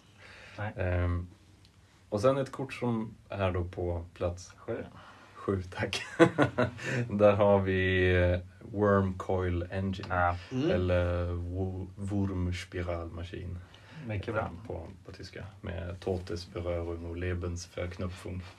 Mm. Uh, Death Touch och Lifelink. En sexsexa. Lebens förknöpfung. Ja. Det är ett av mina favoritord. Ja, nu är det. 6-6 uh, lifelink death touch för 6. Och när den dör så blir den en 3-3 lifelink och en 3-3 death touch. Ja, fy fan. Den har man ju, den har man ju sett några gånger. Mm. Det är ju ett, alltså ja, det är ett problematiskt kort på många sätt. Den bröt ju Color Pie på något sätt i att vara liksom ett färglöst kort som gjorde väl, väl, alltså bet, saker bättre än alla färgade kort i samma manakostnad när den kom. Ja. Alltså att det bästa sexdroppet någonsin var o, alltså färglöst var ju Mm. skandal. Mm. Visst. Ehm, Men det var ju så fortfarande, fortfarande brutal. Ja, det finns ju egentligen inget färglöst i alla fall alternativ som kan svinga tillbaks matchen mot aggro och midrange liksom så hårt. Känns det som. Nej, nej precis. Alltså, när jag började spela, eller när jag hade spelat Modern ett tag, jag spelade Mardu Pyromancer för länge sedan. Eh, och så mötte jag Mikael, heter han, som spelar Blåtron. Mm. Han, eh, han sitter i styrelsen nu också. Två Eh, Tron-spelare i styrelsen. Ja, ja. ja det, det var... Det är korruptionsvarning där ändå. Medlemmarna röstade in oss, så enkelt är det. Med vetskapen om att det är två blåtronspelare i styrelsen. Sveriges, I dare say, världens enda styrelse med två blå tronspelare. Förmodligen. Tron-tätaste styrelsen. Ja. Eh, och då spelade jag han eh, Wormcoil Engine. Och vad gör en midrange-lek mot den? Det går inte. Det är Ja. helt, helt omöjligt. Man får Ja, försöka exila den. Det är det enda man vill göra. Ja, man kan, man kan passa den om man Ja. har tur. Men annars så man kan få ihjäl den och man kan få ihjäl tokensarna och så aktivera man Academy Ruin så länge den är på toppen och så spelar man den igen. Och så Ja, visst. Nice. misären är total. Eh, ett väldigt bra kort för att, alltså kanske det enda kortet som man kan ha en chans med mot Burn Just med, med Tron. Japp. Eh, Ja, faktiskt. och då finns ändå Deflecting Palm och Skullcrack och sådana grejer. Jo, just det. Eh, så turn, Mm. turn Mm. 3 Wormcoil på play, då kan det räcka. Ja. Men jag minns vi hatade verkligen Wormcoil när den kom för över tio år sedan. För att den var var så bra. löjligt pushad. Alltså det var ju precis i det skedet när de pushade skiten ur Creatures. Det var ju kort efter M10 och Baneslayer Angel. Ja, Mirrodin var ju verkligen en sån, eh, Scars of Mirrodin var ju verkligen en sån eh, löjlig power creep. Ja. Ja. Förmodligen den värsta innan Eldrain. Alltså med, ja. ja. Största hoppet. största hoppet innan Eldrain. Visst, visst. Men nu, nu är alltså jag, jag ogillar den ju fortfarande till viss del. Men det är lite, lite hatkärlek. Jag har den faktiskt inte i min kub på, av liksom ställningstagande. Mm. Mm. För att just för att den är för lätt. Alltså den går in i så många lekar liksom. Mm. Jag tänker att om man har en ramplek så ska man åtminstone behöva ta payoffs i sin egen färg liksom. Men eh, ja, ja, det kan ändras. Ja. ikoniska. Ja, ja det, det är den också. Och den känns också som ett, väldigt bra i, i, i Tron i modern metat just nu. För att Vad heter lifelink på tyska? Lebensverknüpfung, det är ditt favoritord. Det är det, nu är det det. Ja. Jag måste säga att tyskan är ett otroligt sexuellt språk. Mm. Ja, beroende på hur man är lagd så kan det definitivt. Ja. Må- Många vill ju säga italienska eller franska, men det finns de som är Mm. mer skruvade än så. Ja. Mm. Det- Ja, det. räcker. Jag släpper det. Plats sex. Plats sex, där har vi Ugin. Der Geister Drache. Nej, The Spirit Dragon. Mm. Och också lä- längre. Jag tror det skulle vara närmare toppen också. Men det kommer bli en spicy topper, vi förstår nu. Ja, jag börjar Mm, förstå det. Mm, mm. Ehm, ja, jag har tänkt igenom det här väldigt noga och placerat dem på exakt rätt. Bra, bra. Eh, Mm. eh, ja, Ugin the Spirit Dragon är ju alltså Vad all, man säga? all is dust on a stick. Eh, Bombernas bomb på något sätt. Bombernas bomb. Det är, Ja. det är alltså det är en plague wind som tar annat än creatures. Eh, för att man eh, exilar aldrig några av sina egna grejer. För att man Ja. spelar färglöst. Ja. Ehm, Ja, verkligen. Det känns som att så här, det finns en anledning att fortsätta spela klart matcherna med Tron. Näst, alltså, alla matcher går att fortsätta spela tills man är nere, alltså, tills man är död på riktigt då. För att den är med i leken på något sätt. Ja, du kan alltid toppdäcka Ugin och då är det så här, ja, då är matchen igång igen. ja, Kan ja, vara igång igen. Eh, och det är inte alls omöjligt att ulta den heller. Eh, Och den har en, plussa, plussa två gånger och då Ghost Fire man på plus. Alltså tre, tre, tre damage i any target. Och ulten är dra sju, gaina sju, lägg in upp till sju permanenter från handen i spel. Ja. en jävla sweet ult faktiskt. Ja. Eh, Japp. På tal om Wormcoil Engine så attackerade jag en gång med den. Tänkte att ja, men jag måste gaina lite liv, jag ska klara mig här. Så aktiverar min motståndare Aethervile som den av någon anledning har tickat upp till fyra. Mm. Och så kommer det en Phyrexian Obliterator och blockar min Wormcoil. och jag attackerade bara för att få en liten life buffer. Det var fruktansvärt. Aj, aj. Ja. Ehm, Nice. usch. Ja, nej men Ugin, vad ska man säga? Alltså han är ju, det är ju inget toppdäck som... Alltså om en motståndare toppdäckar den, det finns ju inget som, som kör över dig så hårt liksom. Alltså det är ju otroligt deppigt. Också ett tråkigt kubkort faktiskt. Men som jag ändå har med. Ja, jo. Den är ju... För att den är så bra just. Alltså, Ja. ja, de har ju pratat om det lite på nu den defunkta podden The 540 på Star City Games. mm, Eh, en kubpodd. eh, ja, exakt. Eh, om just kort som är board state agnostic. Och Ugin är ju verkligen ett sånt kort. Okej. Det, det Board strunt, struntar fullständigt i hur brädet ser ut. Ja. Det är bara så här, det här kortet är bra oavsett. Mm. Eh, och det, det vinner oavsett. Ja. Eh, men den kostar 8, den kostar inte 7. Så man kan inte spela den Precis. tur 3. Jag tror fan det. Mm, ja, verkligen. Ja, hade den kostat 7 hade den varit... Ja, det har varit en Yes, resa. okej. ehm, Sju gin hade den hetat då. 7 G. Nej, förlåt. Det, kom, det kommer en kanske. Nu är vi på plats fem. Det är bra att du håller koll, för jag har ingen aning om vilken plats vi är på. Bra. Jag har inte numrerat den här listan av någon anledning. Vi får hoppas att det är tio då. Ja, jag tror det. Annars får jag hitta på någonting. Eh, men eh, ja, eh, Eldrazi Titans i alla ära, men eh, Ulamog, eller Newlamog, Mm. eh, The Ceaseless Hunger heter den va? Mm. Eh, vad heter den gamla? Infinite Gyre. Men just det. Eh, Fidget Spinner Ulamog. Eh, Exakt. Ulamog The Ceaseless Hunger kostar 10. På cast så får man exila två permanenter. Det är ju bananbyxebra ju, särskilt i någon form av mirror. Eh, och särskilt när man spelar blå tron och grön tron-spelaren spelar den. Ja, precis. Den är ju så bra mot blått framförallt. För Ja. att det, det klassiska, jag har inte spelat supermycket Tron, men jag har spelat en del blåa lekar mot Tron. Det, är inte ens, det kan vara en jobbig matchup, men så länge du drar mycket kontringar så brukar det lösa sig. Tills de Ja. spelar en Ugin. Eller förlåt, en, en Ulamog. Ja. Och De exilar dina, typ din eh, Teferi och din, något annat permanent du vill ha kvar. Och Ja, sen Eller två Celestial Colonnade eller om man inte har några Ja, men precis. Det, ruskigt bra. ja. Eh, och den är en creature så du kan inte kontra den med force of negation. mm. Indestructible förstås. 10-10, exila 20 kort på attack. Ja. Ja. från- Du kan inte chumpa den med andra ord liksom. Det kommer ändå äta upp din lek. Ja, inte hur länge som helst. Nej. Väldigt kort stund. Nej, den, är, den är ruskig. Väldigt ruskig. Och det är ju verkligen så det känns med den här listan. Att, så här, och den är så det är, känns det ju att möta Tron. Man tänker så här, när, när ni väl har Tron så tänker man så här, men jag har fortfarande en chans om. Mm. Alltså om de bara har och sen den någon payoff som man just råkar ha ett board state som klarar sig mot. Eller hur? Och, men då känns ju ofta Ulemog som den som de absolut inte får ha när det går late. Alltså, jag kan till och med klara Karn. Alltså klar, Karn är ingen fara. Men Ulemog klarar jag inte. Så då sitter man där. inte Man sitter där och du vet, verkligen clenchar sina butt cheeks. När man Ja, vänder precis. Aj, aj, aj. Nej, den är riktigt, riktigt bra. Ja. Eh, och särskilt när den kommer turn 4. Ja, jo. När man har haft två towers. För då Ja, har det- man det- 10 mana tur 4. Men det, det, det är perverst. Ja, det är fruktansvärt. Ja. Nu måste jag räkna min lista. Ja, nu är det på fyra. fyra, fem, sex, sju, åtta, nio. Jag har ju skrivit 10 stycken. Det här är ju guld ju. Ja. Eh, så fyra. Där har vi, nu börjar vi landa i territoriet här som är kort jag tycker om lite mer i, i Tron. Eh, för att vi har, jag tror att vi har eh, avhandlat väldigt många av de här. som Ja, kanske- de, ja. De som folk trodde skulle komma Ja, exakt, nu, exakt, de är redan exakt. borta så nu Nej. sitter vi spända. Men det, här, det är så här vi vill bara flyga in. Det är genialt att sätta bygga topp 10-listor. För ingen kan gissa vad som kommer nu. Nej, ingen, ingen av, ja, ett, ett kort kan folk lista ut. Ja, jo absolut. Jag kan, jag kan lista ut ett av dem. Ja, eh, och eh, Om det är Bunny Rhino då... Det vore Vi- vi- smalt. vi pratade ju tidigare om också det här med att, att när man skriver saker på eh, sociala medier och sånt, att det gör ingenting om man skriver någonting fel. För att det ökar engagement. Ja. För att då säger folk ja du skrev fel här eller så, "Ja, varför Japp, gjorde du så japp. här? Och en dålig topp 10-lista, eller jag menar en, eh, den, mest, den bästa och mest objektivt, mest rätta topp 10-listan driver ju också den typen av engagement. Eftersom folk ofta har fel.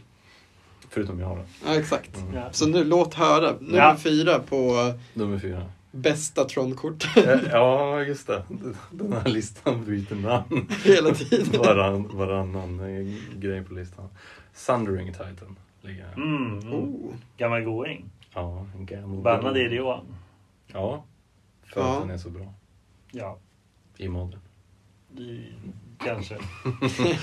Nej, men det är väl inte, det är inte ett, ett kort som man spelar i alla Tron-varianter, alltid. Den brukar kunna bo i sideboarden och sådana grejer. Men när man får spela den och när man får spela den mot en Titan-spelare som har en Dryad of Elysian Grove då kryper den upp på listan. Så enkelt är det. ja, det är sant.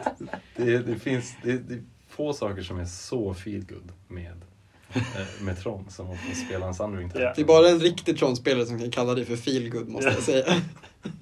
Fast Titan-spelare förtjänar det. Det är också sant, men du är också en Titan-spelare, är det inte så? Ja, jo, det stämmer. Vad fan. Jag, jag liten- förtjänar mig själv. Exakt, ja, men det är perfekt. Det är perfekt. Ja, det är de två lekar jag spelar i modern. Titan och Blåtron. Men Titan har jag spelat i vadå, ett halvår och Ja. Blåtron har jag spelat i fyra år. Man måste få rensa paletten. Men Sundering, och nu pratar vi alltså, nu är förvirrande nog. När vi säger Titan så menar vi leken Amulet Titan Ja. med Primeval Titan. Men nu Exakt. pratar vi, plats fyra har vi eh, Sundering Titan. Ja.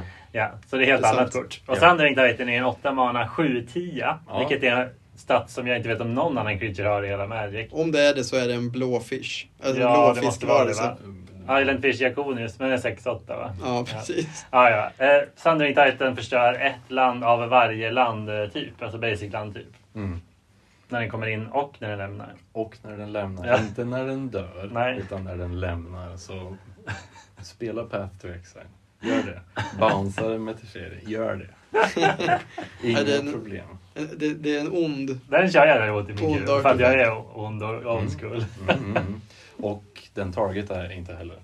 Just det. Ehm, Det är också en viktig grej. Så på. ETB så targetar man inte upp till fem då. Utan säger, man spelar den, motståndaren säger ja men den resolvar. Man, ETB så säger man trigger och så säger motståndaren okej. Och så säger jag okej då förstör jag dem. Ja men jag flyter i, nej du får inte flyta i svar. De är Mm. borta redan. Mm. Det är liksom, Intressant. Det är choose. Ja, Så, så att man, man väljer aldrig någon. Som är balance typ. Ja, ja exakt. Så man, man, man För det hinner man ju inte piss när den kommer heller. Nej. Eh, och Nej. samma sak på liv. Så att, ja, säger man att triggern, man, Ja, precis. Du, man kan säga att targetsen är inte en del av triggern. Liksom. Nej, exakt. Utan då får man flyta dem som man gissar att Ja. Sundering Titan-spelaren ska Mm. förstöra. sånt. Så det, det är lite, lite cute också. Ja. Mm. Eh, Då flyttar den nog upp en till plats på listan för att man kan cute. Det är också lite roligt för det är ett av de här riktigt, i modern sammanhang, riktigt gamla korten som Ja. fortfarande klänger Mm. sig kvar. Mm, mm, Och som känns på något sätt som ett sånt här kort som Wizards aldrig skulle kunna peta in i Constructed idag. Nej. Alltså den effekt, effekten skulle liksom aldrig se, nu ska vi, det kanske kommer hända, men det känns väldigt, väldigt omodernt Ja. mm. på ett härligt sätt. ja. Den kommer på en 2-2 för 2 eller någonting. Ja, jo, men i så fall gör den det typ i ett Modern Horizons eller något sånt. Det Ja. kommer inte komma, det vore coolt, en sån här uh, Sundering uh, Gnome. Ja, du. ja, just det. Ja. Ja, plats tre. Eh, där har- Bronsmedalj. Ja, bronsmedalj går till eh, ja, ett kort som inte spelas i Modern. Jag tror aldrig att någon har kanske har slivat det här kortet i Modern. Men det är en väldigt stor payoff i Pauper Tron. Ja. Och de måste ändå få en liten, liten shoutout. Särskilt Stor nu. shoutout. Ja, ja, pallplats. Eh, och särskilt nu när Tron har fått eh, Expedition Map unbannad i Pauper. Just det. Eh, Så de är Mm. Trons back on the menu. Ja, vad har vi där då? Rolling Thunder. Oh, wow. Eh, Japp. och nu är jag osäker på hur kostnaden på den är. Två röda X väl? Ja, visst är det så. Mm. Och så får man eh, skjuta en massa damage. X divided va? Ja, så bäst man vill. Ja. Så typ en fireball. Fast, eh, ja. Mm.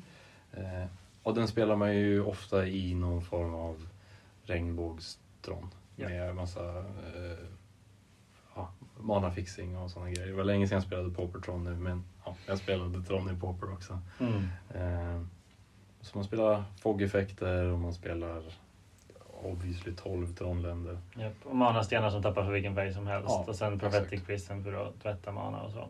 Ja. Om inte den blir bannad nu. Jag tror det. Mm. Alltså. Ah, ja. det. Det här spelade jag när både Prism och Astrolabe var legal i Snuskigt. Då kunde man göra riktigt hemska grejer. Men det är en väldigt bra finisher för att det är inte alls omöjligt i ett format som ändå är så pass långsamt som Pauper. I alla fall var. Eh, Jag har inte så bra koll på det nu. Så kunde man skjuta någon för 20.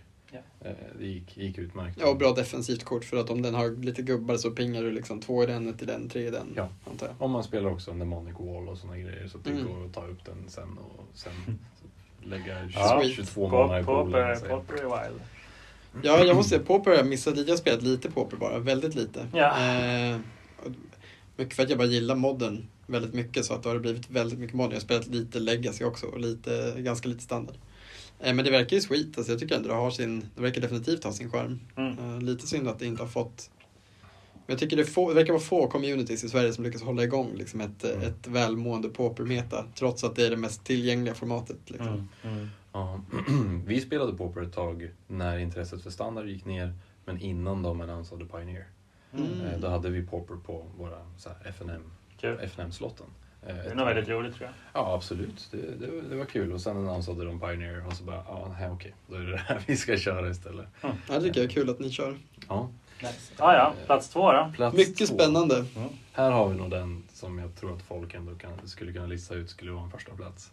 Men det är en silver, silverplats och en silver golem.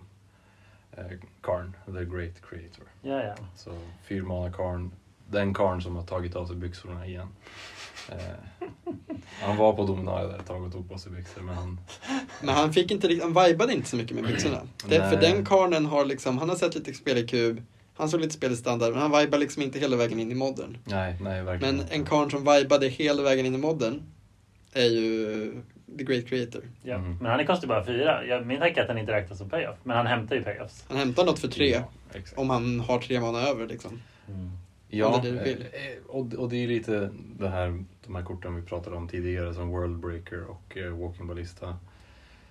Det är ju definitivt också ett utility slash toolbox eh, kort och som går in i andra lekar än Tron också. Alltså, typ Oh ja, oh ja. Ponsa och sådana grejer har väl också spelat det. Mono Röd Prison körde den när det fortfarande var en lek. Och jag har sett Mono Svart Kabalgoffers har blivit lite hett i modden nu. Mm, mm, Vilket är väldigt gulligt. Och de spelar Karn. Mm. Och, det, och där kan det ju vara lite olika grejer man kan, man kan hämta. Och här finns det så himla mycket roliga grejer man kan göra med den också. Alltså om man splashar andra färger, man kan hämta manastenar, man kan hämta artefaktländer. Eh, alltså spelar man Relic of Progenitus i main, vilket det kan vara ganska rätt att göra i modern just nu, så får man ju faktiskt också hämta ett kort ur Exile. Eh, Just det. Så att så här, korten som är, som är borta går att hämta igen. Man kan hämta sin relic till exempel. Mm. Eh, men också de här utility-korten som inte skulle se spel annars. Typ Trinisphere, Ensnaring Bridge Ja. eh, och de, de typen av eh, kort. Just det. Och det som, den Och här, Walking såklart. Absolut, absolut. men nu är agro- agro-matchupen är ju riktigt bra för att han kan hämta en snaring bridge när du Mm. behöver den som mest. Ja. Eh, så jag vet inte, det känns ju som, Han hämtar väldigt ofta Liquid Metal Coating nu för tiden. har svårt Ja. att se en Tron-lek där han inte är en four-off.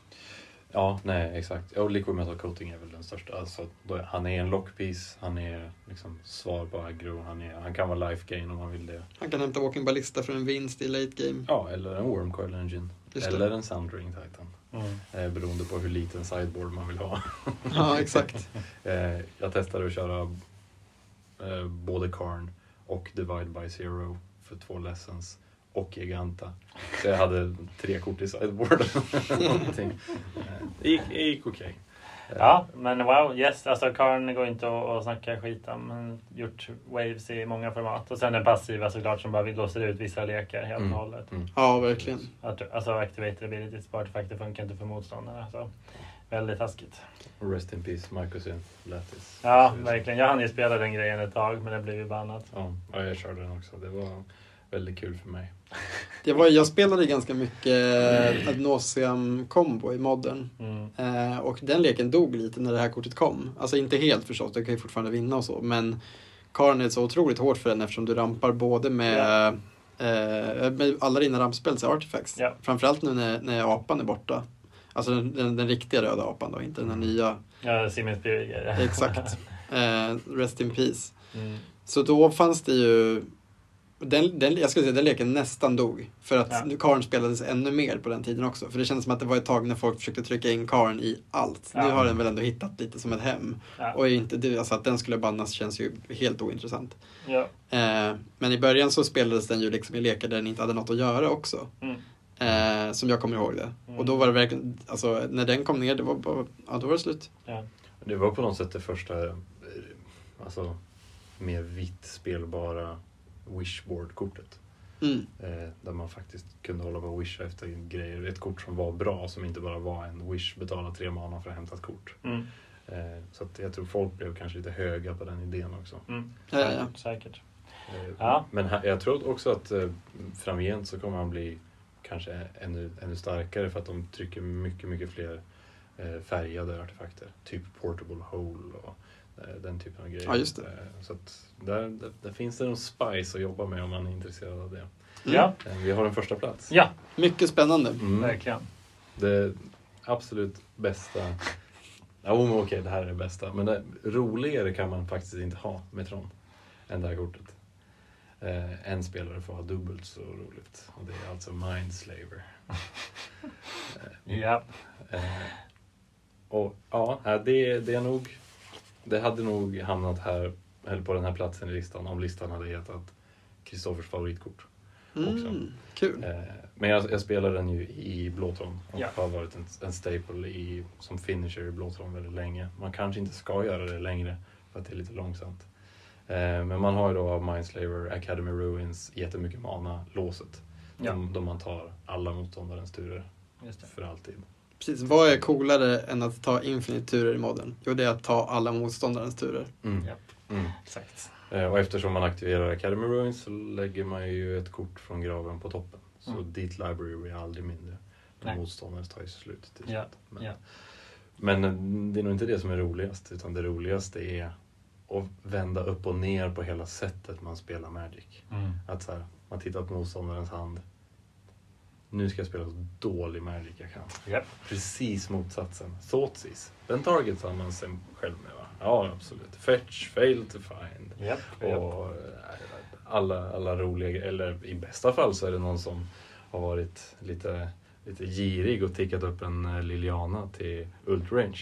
Så får man ulta Liliana, targeta sig själv, lägga allt i en hög och välja sacka hela högen, passa turen tillbaka då man noll permanent. Ja, det är riktigt vackert. Det har hänt en eller två gånger på fyra år. Det, det kommer jag leva på länge. Ja. Det är därför Wow. är Ja. Mindslaver etta. ja, väldigt spicy. Mm. Ja, faktiskt. Jag tycker det, det du, jag gjorde ju ett utkast på topp 10-lista till det här innan, så man får väl ändå säga var liksom den mest konventionella och tråkiga topp 10 Tron-listan man kan tänka sig eftersom jag själv inte är liksom en Tron-nissör, eller vad vi ska kalla Jo, det. men det, det heter. Eller det är det vi kallar oss. Ja, och eh, jag måste säga att jag är väldigt imponerad. Jag har lärt mig om Tron nu faktiskt, så jag hoppas att även våra lyssnare har lärt sig lite, tagit med sig lite nya Tron-kunskaper härifrån. Mm. Ehm, och sen eh, om man har tur och får chansen att spela mot Kristoffer så vet man ju också att eh, han kommer förmodligen spela Tron. Mm. Och Thundering Titan och Mindslaver är med. Så det har ni också, det kan ni ta med er nu att ni har fått en liten insyn i, i Ja, så här, snälla spela inte Ragavan eller andra ett drop creatures mot mig för då kommer jag förlora. ja, riktigt taskigt faktiskt. Ja. Indeed. Ja, men tack för det då. Det var alltså veckans uh, spicy topp 10-lista. Ja, faktiskt. V- Riktigt bra. Och eh, om ni inte håller med, skicka in er egen topp 10 Tron-lista. Se om ni kan göra bättre. Se om ni kan göra bättre. Om ni slår, slår den här Exakt. eh, topp 10-listan. Eh, yes. Så vi är inte riktigt klara för idag, utan vi tänkte snacka lite om eh, våra föreningsminnen. Ja, precis. Och kanske något ord, eh, något tips också hade Ja. vi tänkt hinna med om. Det bra. Till, till folk som antingen vill eller faktiskt driver en förening. Se om Ja, vi kan säga just. någonting som kan vara av glädje. Ja, men jag kan ju börja med att slå på stora trumman och säga att eh, utan Magic-föreningar så vet ju jag inte om vi hade träffat Edvard. Eller eh, säkert ett, eh, en stor hög av våra andra kompisar från Eskilstuna. Du hade behövt skaffa helt andra vänner. Ja, vem vet? Jag hade kanske gjort något icke Magic-relaterat med mitt liv. Kanske lagt pengarna på, vad vet jag. Eh, det kan ju vara allt ifrån eh, paddel till eh, odling. Men eh, nej, Gud förbjude. så nu blev det så här. Och det kanske är tack vare eh, det som då hette Ugglan och Draken. Eh, Och sedermera Time Warp. Exakt, så det var alltså en Magic-förening som eh, ja, fanns i Eskilstuna då. Jag började ju spela Magic 2003. Eh, och eh, så jag tror jag stötte på Ugglan och Draken kanske 2004-2005 första gången. Så jag, gick i, jag tror jag gick in i nian kanske. Ugglan och Draken var ju liksom inte den här clear cut Magic-föreningen. Utan Nej, det, det var var ju en sån här eh, blandspelförening som höll på med, på den tiden faktiskt, i princip alla former av spel. Det fanns en live-gren, en rollspelsgren, Mm. Magic-gren.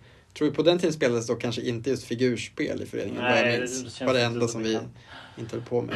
Exakt. Mm. Men, eh, men så var det. Och det här var ju jättespännande och lite läskigt för en liten liksom, finnig parvel som jag och mina klasskompisar. För här var det ju, fanns det ju äldre killar, med betoning på killar. Jag tror inte... Jag, jag inte... Jo, men det fanns både och vill jag ändå påstå. Men, men eh, inte i Magic-spelandet nej, kanske. Nej, just. nej, nej, nej. nej. Men i föreningen fanns Absolut. det absolut. I föreningen ja, men på Magic-sidan nej. Nej. I alla fall. I alla fall. Så många skäggiga äldre män i oklar ålder. Eh, och eh, en, det var en hel värld som öppnades upp. Liksom. En ibland svettdoftande värld, men en värld ändå. eh, och det var ju väldigt stort och väldigt spännande för en när man var liten. Liksom. Att få spela turneringar. Att, liksom, att få alltså, ett sammanhang, ha någonstans att hänga. Den första lokalen de, som jag minns, den har jag väldigt svaga minnen av.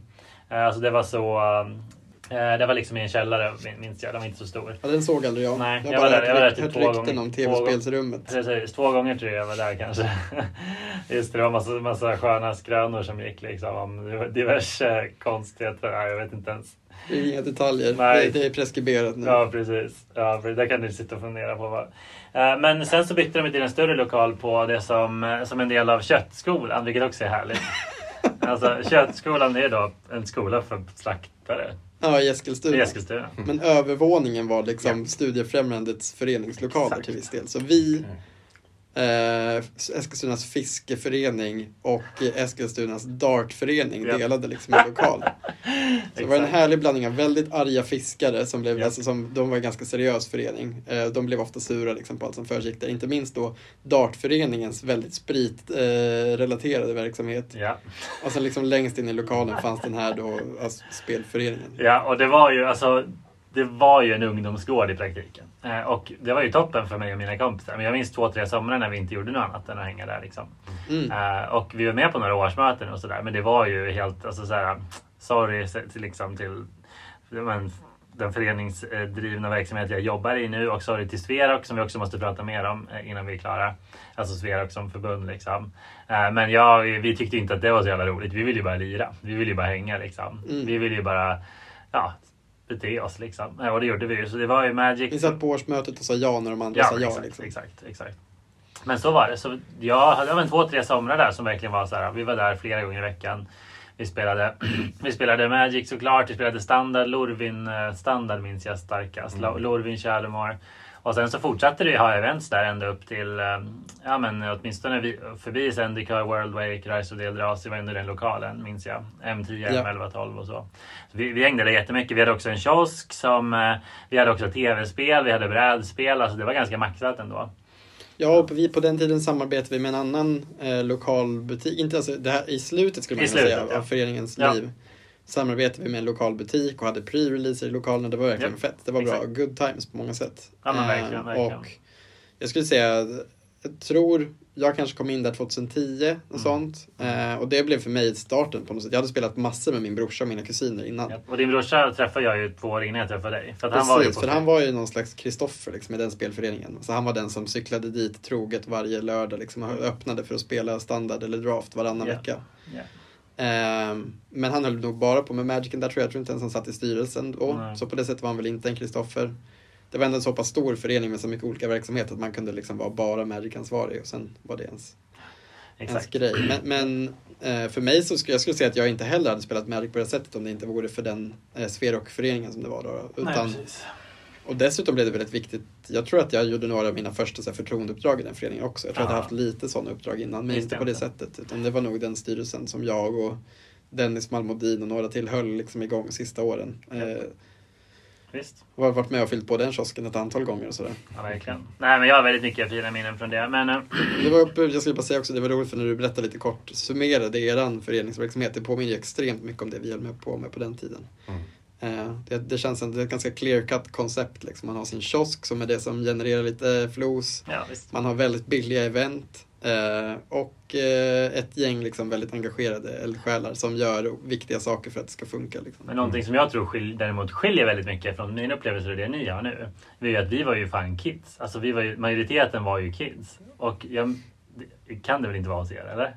Nej, vi har väl eh, några, några yngre spelare så. Ja. Eh, men eh, och det här Commander-projektet hoppas vi ju att Ja, få, in, nice, få in lite nya Ja, men vi, vi, vi var nog majoritet liksom 14-15-åringar. Och det betyder ju liksom skrik, eh, härj, eh, stök, skateboard i korridorerna, kuddkrig i... Kastandes av Ja. EDH-lekar in i väggar Ja, liksom när ja, någon visst. lägger ett kombo efter att ha lovat att nej jag ska inte targeta dig Exakt, och sen exakt. targetar någon den. Och, Exakt. Och, men, och kuddkrig i lokaler som vi inte hyrde, fick jättemycket skäll. Alltså det var ju liksom... Mm. Vi var ju lite bad boys tyckte alltså, ja det var vi nog Ja, verkligen inte verkligen. i objektivt Nej, nej, mening. Men Nej, men det var... Du fattar. Ja. Ja, eh, och så det var väldigt spännande. Men det där, det där slutade ju med en del drama eh, i, i styrelsen och massa krångel och grejer som vi inte går in på nu. Men eh, föreningen ändrade ju form sen eh, och ändrade namn också. Eh, och det här, det här var ju egentligen inget som störde mig så mycket för att jag var på väg mot annat håll. Eh, och vi hängde med hos mig och, det kom, och butiken som vi samarbetade med fanns kvar. Men föreningen i alla fall eh, bytte namn till Time Warp. Eller hur? ja, hade några ganska bra år kvar efter det. Gjorde ja, väldigt mycket bra grejer. Men var något annat. Verkligen, verkligen. Men lite annat fokus. Det var inte lika mycket Magic-fokus. Slogs ihop med en figurspelsförening bland annat Ja. och blev eh, när, vi, när vi bildade Time Warp så gick vi ihop med Eskilstuna figurspelsförening. Så det, ja. Så Så, det det. blev ju, eh, jag skulle säga fem riktigt bra år till. Mm, och, sen, och sen mynnade det ut liksom i Precis. att vi hade nog ändå inte riktigt en, alltså inte en så eh, solklar Magic-förening i Nej, Eskilstuna. exakt, exakt. Och det är väl det jag menar. För att det, av olika anledningar så jag... Delvis alltså att det blev mindre Magic men också att saker hände i livet. Så jag, jag var inte lika eh, delaktig liksom. Men, Mm. eh, men inget ont eh, om egentligen någon av, av de här konstellationerna. För att, eh, eh, eh, men, men, men i alla fall, så, så det var ju en jättestor del av mina tonår och det ledde till en massa polare som vi hänger med än idag. Och många av dem är ju, är ju de som driver spelbutiken nu, alltså Spelfaktoriet. Så är det. Så det är riktigt nice. Och sen ehm, så uh, mitt föreningsliv fortsatte ju sen i Östergötland då med Norrköping i Uvo Gaming. Ett av de där, jag minns jag fortfarande, jag kan faktiskt nämna en rolig anekdot. Den föreningen fick jag verkligen se frodas under. Jag bodde i Norrköping i tre fyra år och pluggade. Eh, och eh, jag fick verkligen se den utvecklas och frodas. För jag minns när jag flyttade till Norrköping så tänkte jag så här, okej men var spelar folk Magic? Eh, Och då tog jag reda på det. Jag är inte så blyg av mig så jag gick ändå bara dit. Och då möttes jag ju av eh, fyra hårdnackade, lite äldre nördar som satt och spelade typ CEDH. Eh, och de var så här ganska oborstade och ganska otrevliga helt ärligt. Eh, det- alltså, så här, det, var, det var verkligen så här. Ja, men de, de såg inte ut att vara så intresserade av att få in fler medlemmar i sin förening. Eh, och jag bara bröt mig, jag vet, jag bröt mig in i alla fall och det var väl halvtrevligt. Men medan månaderna gick av olika anledningar så utvecklades den föreningen till att bli riktigt aktiv. I perioder så var det smockat alltså på pre-releaser och på modern events. Och, och den har levt vidare i nya konstellationer och nu ser vi ju hur eh, den här butiken Invasion har väl kanske tagit lite deras plats. Men innan så var det stora samarbeten med kommunen. Det här fanns Spelens hus precis när jag flyttade därifrån. Så det har varit en väldigt aktiv föreningsscen där och jag har haft väldigt, eh, väldigt kul eh, där med några riktiga toppen personer. Kåre Smedberg vet jag, jag tror han sa att han lyssnat lite på vår podd och han minns jag drog i eventsen med väldigt bravur ändå under bra tag. Kul. Ja, så cred där. Ja, jag vet inte, vi har ju också lite andra, men shoutout också till eh, våra kompisar i Väs som driver en, eh, en spelförening i Västerås som ju ha, har haft obruten spelverksamhet sedan 80-talet tror jag. Eh, det är ändå jäkligt respekt. Jag tror, Ja, det är helt otroligt. Ja, faktiskt. Eh, som har sin lokal utanför stan och kämpar på trots, och där, så här, det måste inte vara butik eller förening. Jag tror att i vissa städer, typ Västerås och Stockholm, finns det både och. Eh, men på många platser blir det det ena eller det andra. Men, Dragons men- Larry både och. Ja, okej. Så, absolut. Men jag tycker det är kul eh, eh, att se att de köttar på. Nu finns det ju två aktiva spelbutiker till och med i Västerås med Röda Goblinen och eh, eh, Leklust. Ja. Men, men, och nu, eh, men de kör på ändå med väs liksom. Man Mm. börjat bara, vad kan vi göra annorlunda? Just det, vi kan köra hur mycket prox som helst för vi är en förening. Mm. Så de bara kör massa prox-event liksom. Och, eh, det är, ja men super, super nice folk och vi har haft asmycket roliga utbyten med dem. Eh, framförallt att man åker och lirar hos varandra liksom. Eh, och, och det jag är övertygad om att det finns en stor radda med spelföreningar överallt i Sverige eh, som, som kör det här fortfarande. Mm. Eh, och jag tänker typ så här, de gånger som jag själv har känt liksom att det gått knackigt med butiken och sånt. Man bara, ah, men shit, vad skulle hända med eh, spelcommunity i Eskilstuna om butiken dog? Så för mig inte ens det en fråga, men det skulle bli en förening. Ja. Det var inget mer med det. Så här, ja, det skulle byta organisationsform. Samma grej, men en annan grej. Om man skulle behöva åka utomlands för att gå på brällar. Ja, det är just det. Men, det, men det är, nu, nu har ju butiken blivit lite större än det. Mm, ja. Eh, eh, så, eh, eh, vad skulle jag säga? Ja, precis, det skulle vara en pers. Eh, men men, den, annars? den biten skulle man kunna kanske leva med. Absolut. Svårt att ha en så stor och fin lokal som är tillgänglig eh, Det är dygnet, dygnet runt. Det är Den- väldigt den svårt. biten. Det är väldigt svårt. Men, men du är helt, jag tror också att det skulle bli så. Ja, verkligen. Ja. Det blir föreningen kan den heta. Och det blir. Det, Ja, det blir är ett. Eskilstuna-meme. Ja, exakt. Så fort någon bara, ska vi göra det här? Så är det alltid folk som svarar, det blir. Sen äh, händer det. Det är bra. Mm. Så det är bra föreningsnamn också. Det är som Nikes, den, äh, vad heter den? Just Just, do do, it. it. Det är Eskilstuna-versionen av den, är bara, det blir. Ja. Jäklar, det här måste bli en t-shirt. Jag är förvånad att ni inte gjort det. Ja, merch. Nu är det Samma. dags. Ah, ja, vi, vi återkommer Men till det. vad, du, kan ju inte, du måste ju ha haft erfarenheter innan du själv blev ordförande. Ja, absolut. Jag, är ju, jag blev ju vald som ordförande nu igen. Eh, så för andra året nu. Eh, så jag, jag har inte varit ordförande superlänge då. Mm. 13 månader då blir det nu, Mm. typ. Eh, och innan det så satt jag ju i, eh, i styrelsen som, eh, som ledamot eh, i, oj det kanske också var två år, jag är osäker här nu. Men när jag Eh, initialt började eh, mitt arbete i föreningen så sa jag ju att ja, men jag, vill, jag vill inte hålla i några event. Jag vill inte, inte liksom syssla med någon eh, form av byråkrati eller sådana grejer. Så det, det är liksom så här, jag, jag, kan, jag kan vara med och jag kan tycka grejer och jag kan sitta med på möten och liksom så här. Och så får, får vi se. Och nu håller jag i 90 procent av alla event och är ordförande och sånt. Det är, så här, det är någonting man växer in i. Och det är som ni sa tidigare, att det kan ju gå knackigt i början. Av, när man testar att hålla, ö, särskilt att hålla i event för då ska man prata inför folk och man ska få lite rutin på grejer och, Ja. och sånt där. Och det går knackigt i början och sen så, så växer det fram. Och det är ju tanken att det ska göra nu även med andra som ska hålla i event som in, Mm. inte heter Kristoffer. Ja, Eller får, får vara någon som heter Kristoffer också men som inte är jag. Ja, ja. Eh, Mm. så ja, men för, först så spelade jag ju på butik och då fanns det ju en butik och då var det det skötte. Så gick man dit och betalade och spelade, det var inga konstigheter. Just Men det. det var också en sån här skabbig källare med, Mm. Mm. jag spelade där första gången, det måste vara en pre-release typ Dragon's Maze eller någonting. Ja. Och så det någon sån här sunkig toalett och det ligger någon sån här gammal eh, blöt White Dwarf tidning på in på toaletten. Klassiker. Två år senare, Samma innan- tidning. samma tidning ligger på golvet. så, så på den nivån, inget, inget ont om de som jobbade där på något sätt. Men eh, ont om den White Dwarf-tidningen.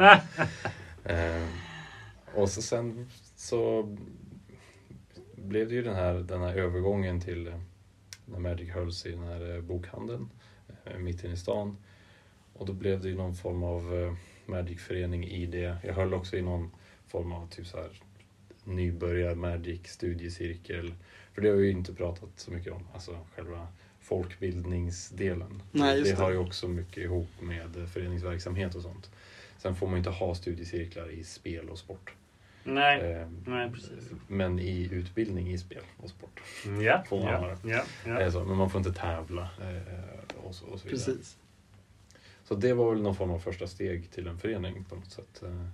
Och sen så har det utvecklats mer och mer till där vi befinner oss nu.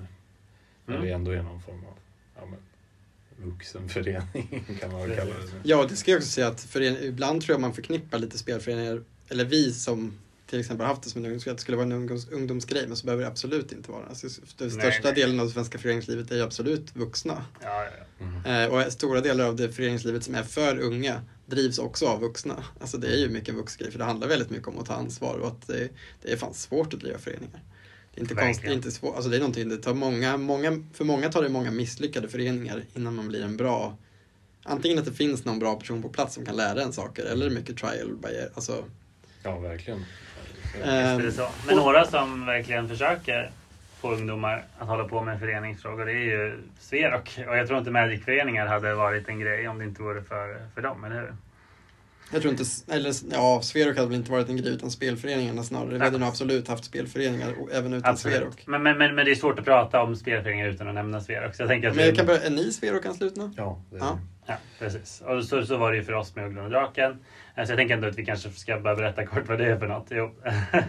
Det är alltså ett eh, det är spel och eh, hobbyförbundet i Sverige. Som är ett ungdomsförbund för ja, spel och hobby, vilket nu för tiden betyder jättemycket saker. Alltså det, kan Ja. det är ett brett spektrum. Men det är allt från airsoft till magic liksom. Till cosplay och till, till och med östasiatisk populärkultur. Och. LAN. Och LAN förstås. Ja, väldigt stort ungdomsförbund eh, och mångas första introduktion till föreningsliv.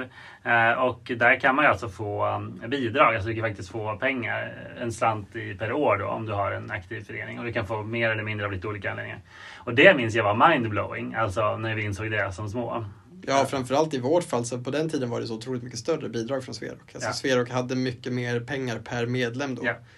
Eh, Så då rörde det sig om ganska stora belopp. Det kunde liksom för en halvstor spelförening handla om mellan så här, 10 och 20 000 om året bara för själva årsbidraget. Ja. Och sen möjlighet att söka massa projektbidrag och grejer. Precis, eh, och det, för det vill jag ändå nämna liksom att det var ju Alltså det var ju stort ändå. Alltså det, det är ju liksom, det är ändå det är rätt crazy. Alltså de flesta tycker att det är helt crazy när de hör det.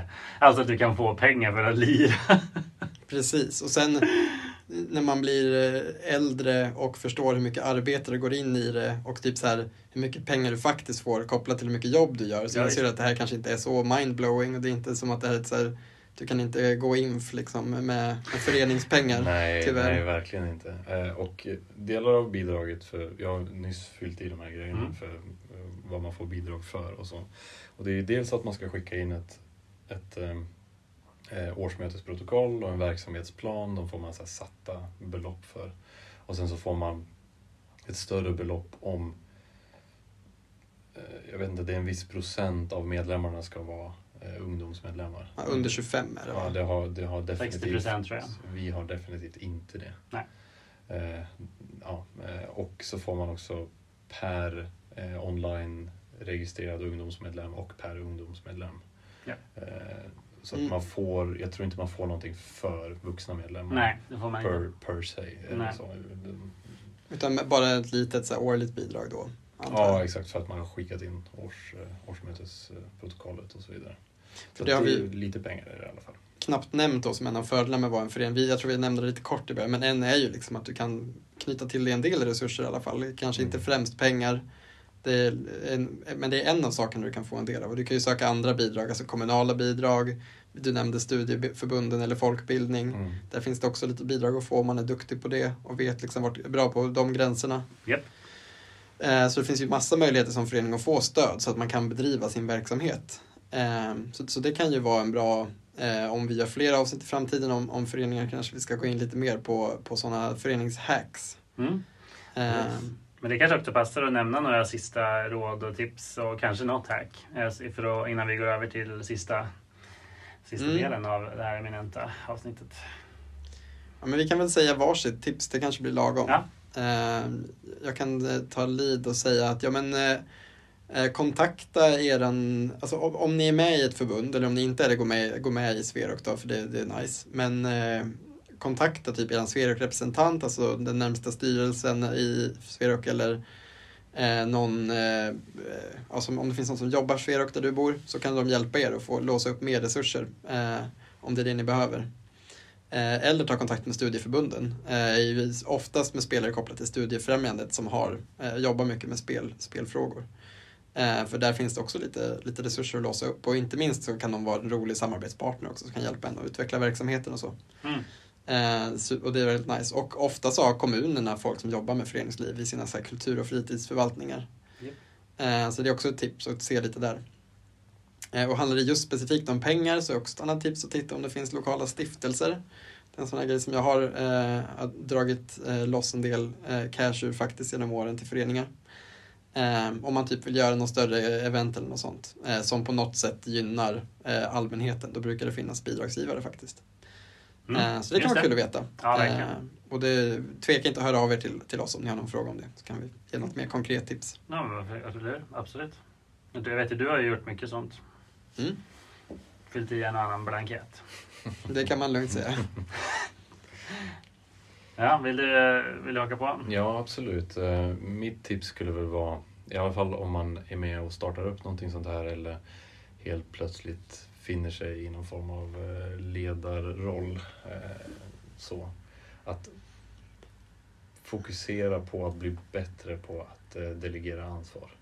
Det är väldigt, väldigt viktigt. Inte bara så här för sin egen skull.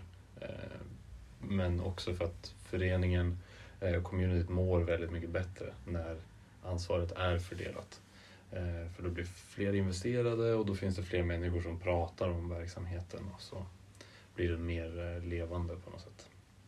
Och det är Mm. viktigt för att också för att allt ska inte falla om en person helt plötsligt får ett jobb i en annan stad. Nej. Eller blir sjuk eller någonting sånt. Ja, visst. Då, det, det, det blir väldigt, väldigt tråkigt för alla.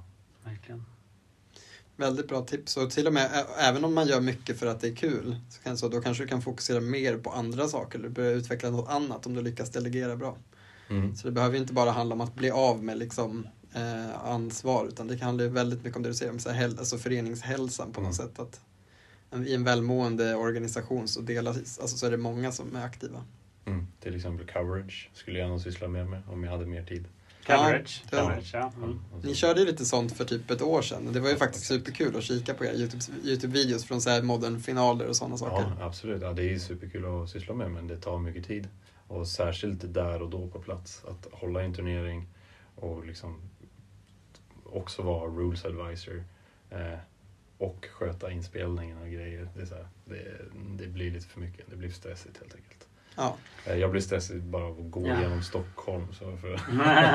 precis. Om ni inte redan har listat ut det så är det ju en norrlänning vi har på halsen. Mm. Eh, och det är ju ett, ett sävligt slag.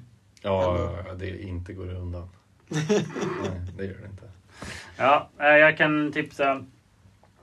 För en sak jag kommer att tänka på är något, för det, det snor jag lite från det. Jag jobbar ju alltså på Elevernas riksförbund i vardags eh, och det är ju också ett ungdomsförbund för ännu mindre kids kanske än Sverok's eh, huvudmålgrupp då. Eller åtminstone de som har, som oftast i praktiken sitter i Sverok-föreningen i alla fall. Hur som helst, någonting jag kanske jag ibland säger till dem kan jag också säga till er och det är att det är en så jävla bra erfarenhet att sitta i styrelser. Alltså att lära sig lite om föreningsliv, alltså jag menar dagordning, stadgar, årsmöten. ehm, vad heter det? Att samarbeta. Lite, lite, ja men herregud ja. Alltså att samarbeta på demokratiskt vis. Det låter klyschigt men det är sant liksom. Eh, och lära sig lite av det här lingot. För det används ju också i affärsvärlden, alltså i företagsvärlden också. Eh, alltså man pratar om, om ansvarsfrihet, man pratar om suppleanter, man pratar liksom om eh, olika roller, revisorer och eh, allt vad det kan vara. Att, det är bara en skitbra grej så här, på CVt och för din egen skull att bara kunna faktiskt. Exakt, det är, det är en, en väldigt, väldigt bra poäng. Att det må inte vara lönearbete men det hjälper ju en på CVt. Det gör det verkligen. Eh, verkligen. Och det, det, är också, det är också något som jag tror är, inte så här döende kunskap, det är så långt ska jag inte gå. Men jag tror att det är ju, om du frågar kids idag, alltså bara frå, stannar ett par nioåringar eller 14-åringar på gatan och, och frågar dem vad de vet om förenings... Om de vet liksom, om vet vad ett årsmöte är eller liksom vad ett protokoll är. Alltså jag tror att folk har fan ingen aning. Alltså. Alltså det, för det, det är liksom, just att även lagidrotten är liksom mindre populär än den någonsin varit. Alltså det här med att liksom umgås i grupp och liksom i föreningsform. I, det, det, blir inte, det är inte lika vanligt idag. Liksom. Det är något som, som man ibland oroar sig över. Liksom, att, det, att det är på väg bort. Så att jag tänker att, men, men jag tror att, att kunna det kommer vara värdefullt ett bra tag till. Så, så det kan man ju som, det kan man använda som argument om någon är lite velig och sitter med i styrelsen. Som bara, men gör det för karriären då, kan man säga. Precis, gör det för din egen skull. Ja. Mm. Vi Och pratar, gå med i för, den här gemenskapen för för, en om- individuell anledning. vi pratar för mycket om gemenskap. Vi börjar Ja. egentligen prata om vad man själv kan vinna på att spela Magic. Ja. Alltså sanningen är ju det, jag sitter ju i styrelsen för att jag får gratis medlemskap. ja, exakt. Ja, men Och då det så. Vad är medlemsavgiften? Är det... 150 spänn. Och det är så här, om säger att jag snittar på 10 timmars arbete i veckan för 150 spänn per år. Räkna ut en timme. Ja, exakt. Där har ni det. Den Oh, är wow. Jävlar, alltså. Ja, det också. Äh, Ja, det ska man inte räkna bort. Men det är som en riktigt bra lunch typ. Ja, Ja. här är inte, in, inte här men i Nej, exakt. Örebro. Inte Här är, det, en- här är det en lunch. En ätbar. ah, ja, nej men det, det, jag tror vi får eh, stanna där va? Ja, får vi verkligen göra. Ja. Eh, Det, det finns eh, oerhört mycket att säga om det förstås. Men, men vi, vi nöjer oss så här. Ja. Och så glider vi in i eh, kanske det absolut bästa vi har att erbjuda. Alltså mannan i hela vårt koncept. Mm. Det som eh, är den verkliga payoffen på att spela Tron-leken som är på stacken. Nämligen Show and Tell. Show and tell, full fart. Jag kan tänkte bara nämna någonting som, för, för att det här är kanske, ja, det här får inte bli en, en längre diskussion, så det kanske är fel tema, men, eh, men nu blir det så här ändå. Eh, ja, förlåt, men nu, det är upp till er om ni... Om, om Precis ni innan Harry började prata sa han vi måste vara snabba. Ja. Fortsätt gärna. Ja, verkligen. Nej men så här va, att eh, jag och många andra har ju gnällt eh, över Alchemy på du? Arena. Ja, det är inte alla som vet. Men eh, det är få i communityn som har varit positiva till det här. Eh, Det här är alltså då digital only-formatet på Arena. Och jag tänkte bara säga det om någon har missat det så verkar ju community nu vara rätt överens om att eh, vi, döda, vi lyckades döda Alchemy. Alltså det är så få som spelar det. Alltså om man tittar på siffrorna, så här från vad folk uppskattar och även What's egna siffror på vilka köer som liksom folk är i. Så verkar ju Alchemy vara en flopp. Och det är väl kanske mycket på grund av oss gnällspikar eller för att folk bara inte har råd. Alltså för att med hela grejen med, för man har för få wildcards liksom. Mm. Eh, och det här går inte att drafta heller, så du vet.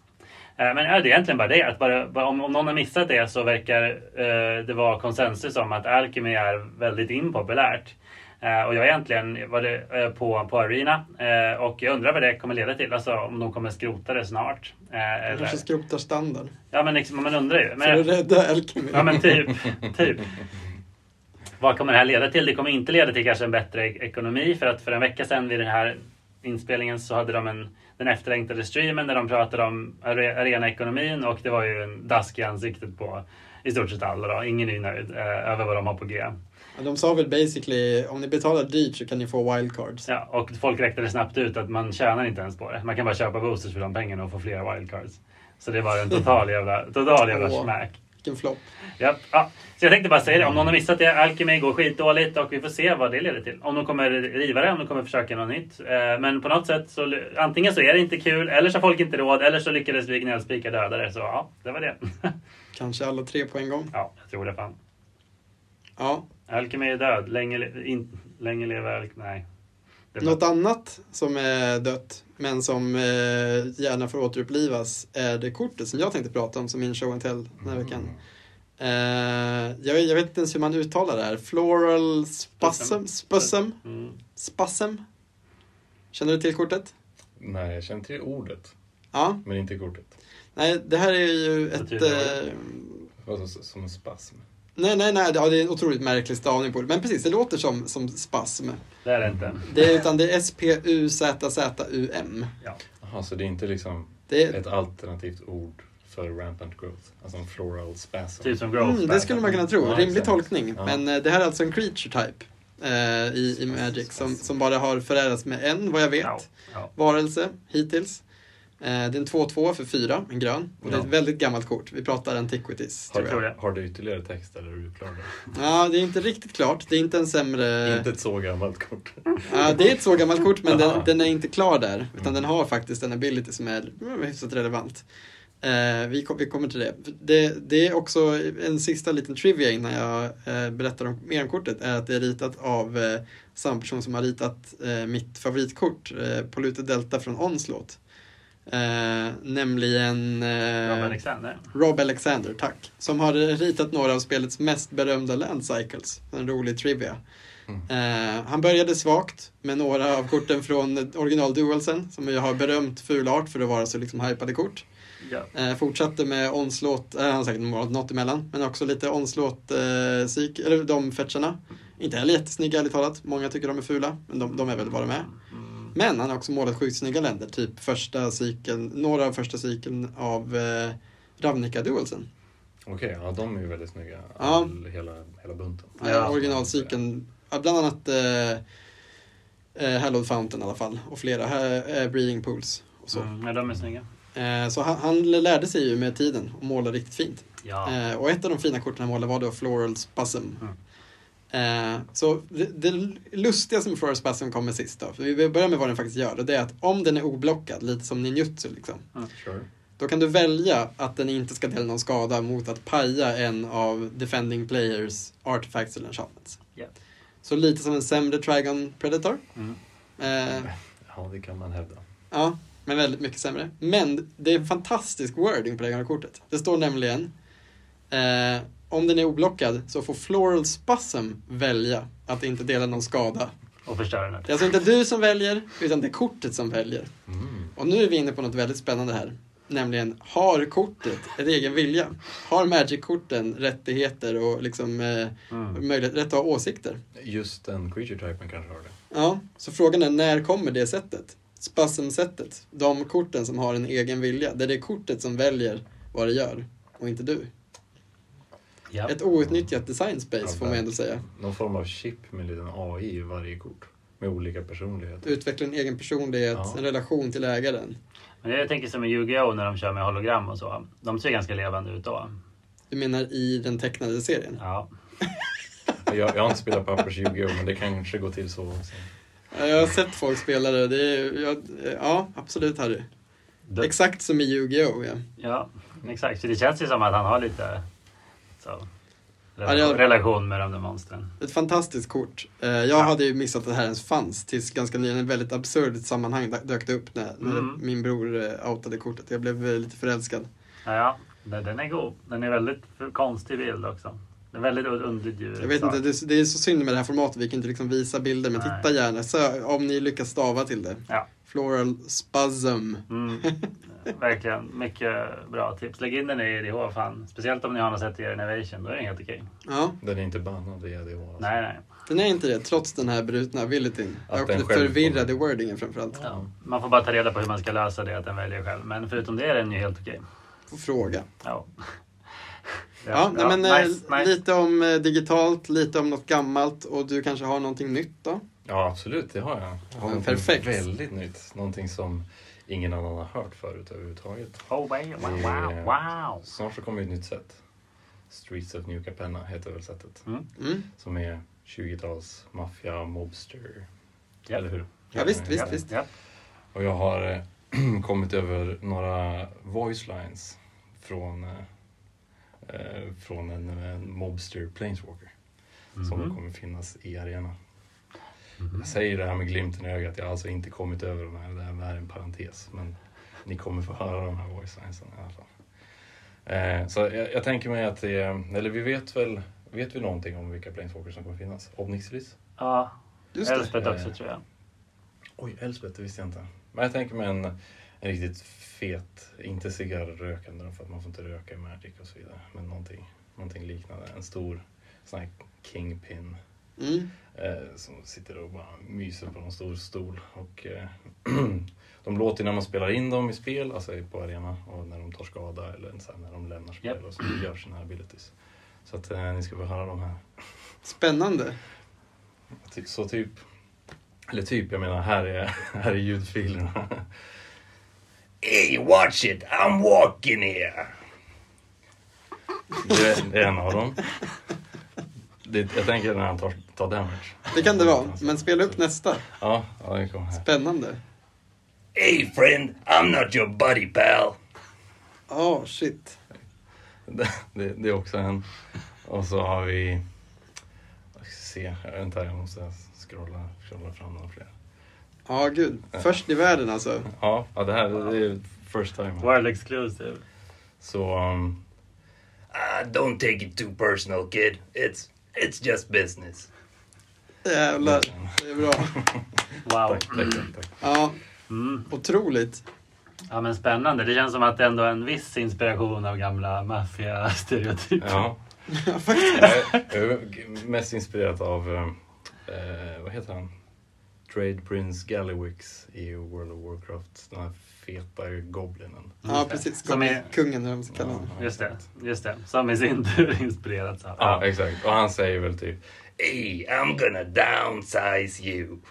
Det är Just det. Ja, bra, spoiler ändå. En, Ja. liten, en spoiler i ett väldigt poddvänligt format. För annars kan inte vi visa spoilers. Nej. Som att de är bilder. Nej, men verkligen. Så nu kan vi istället erbjuda det här och det känns ju ändå bra.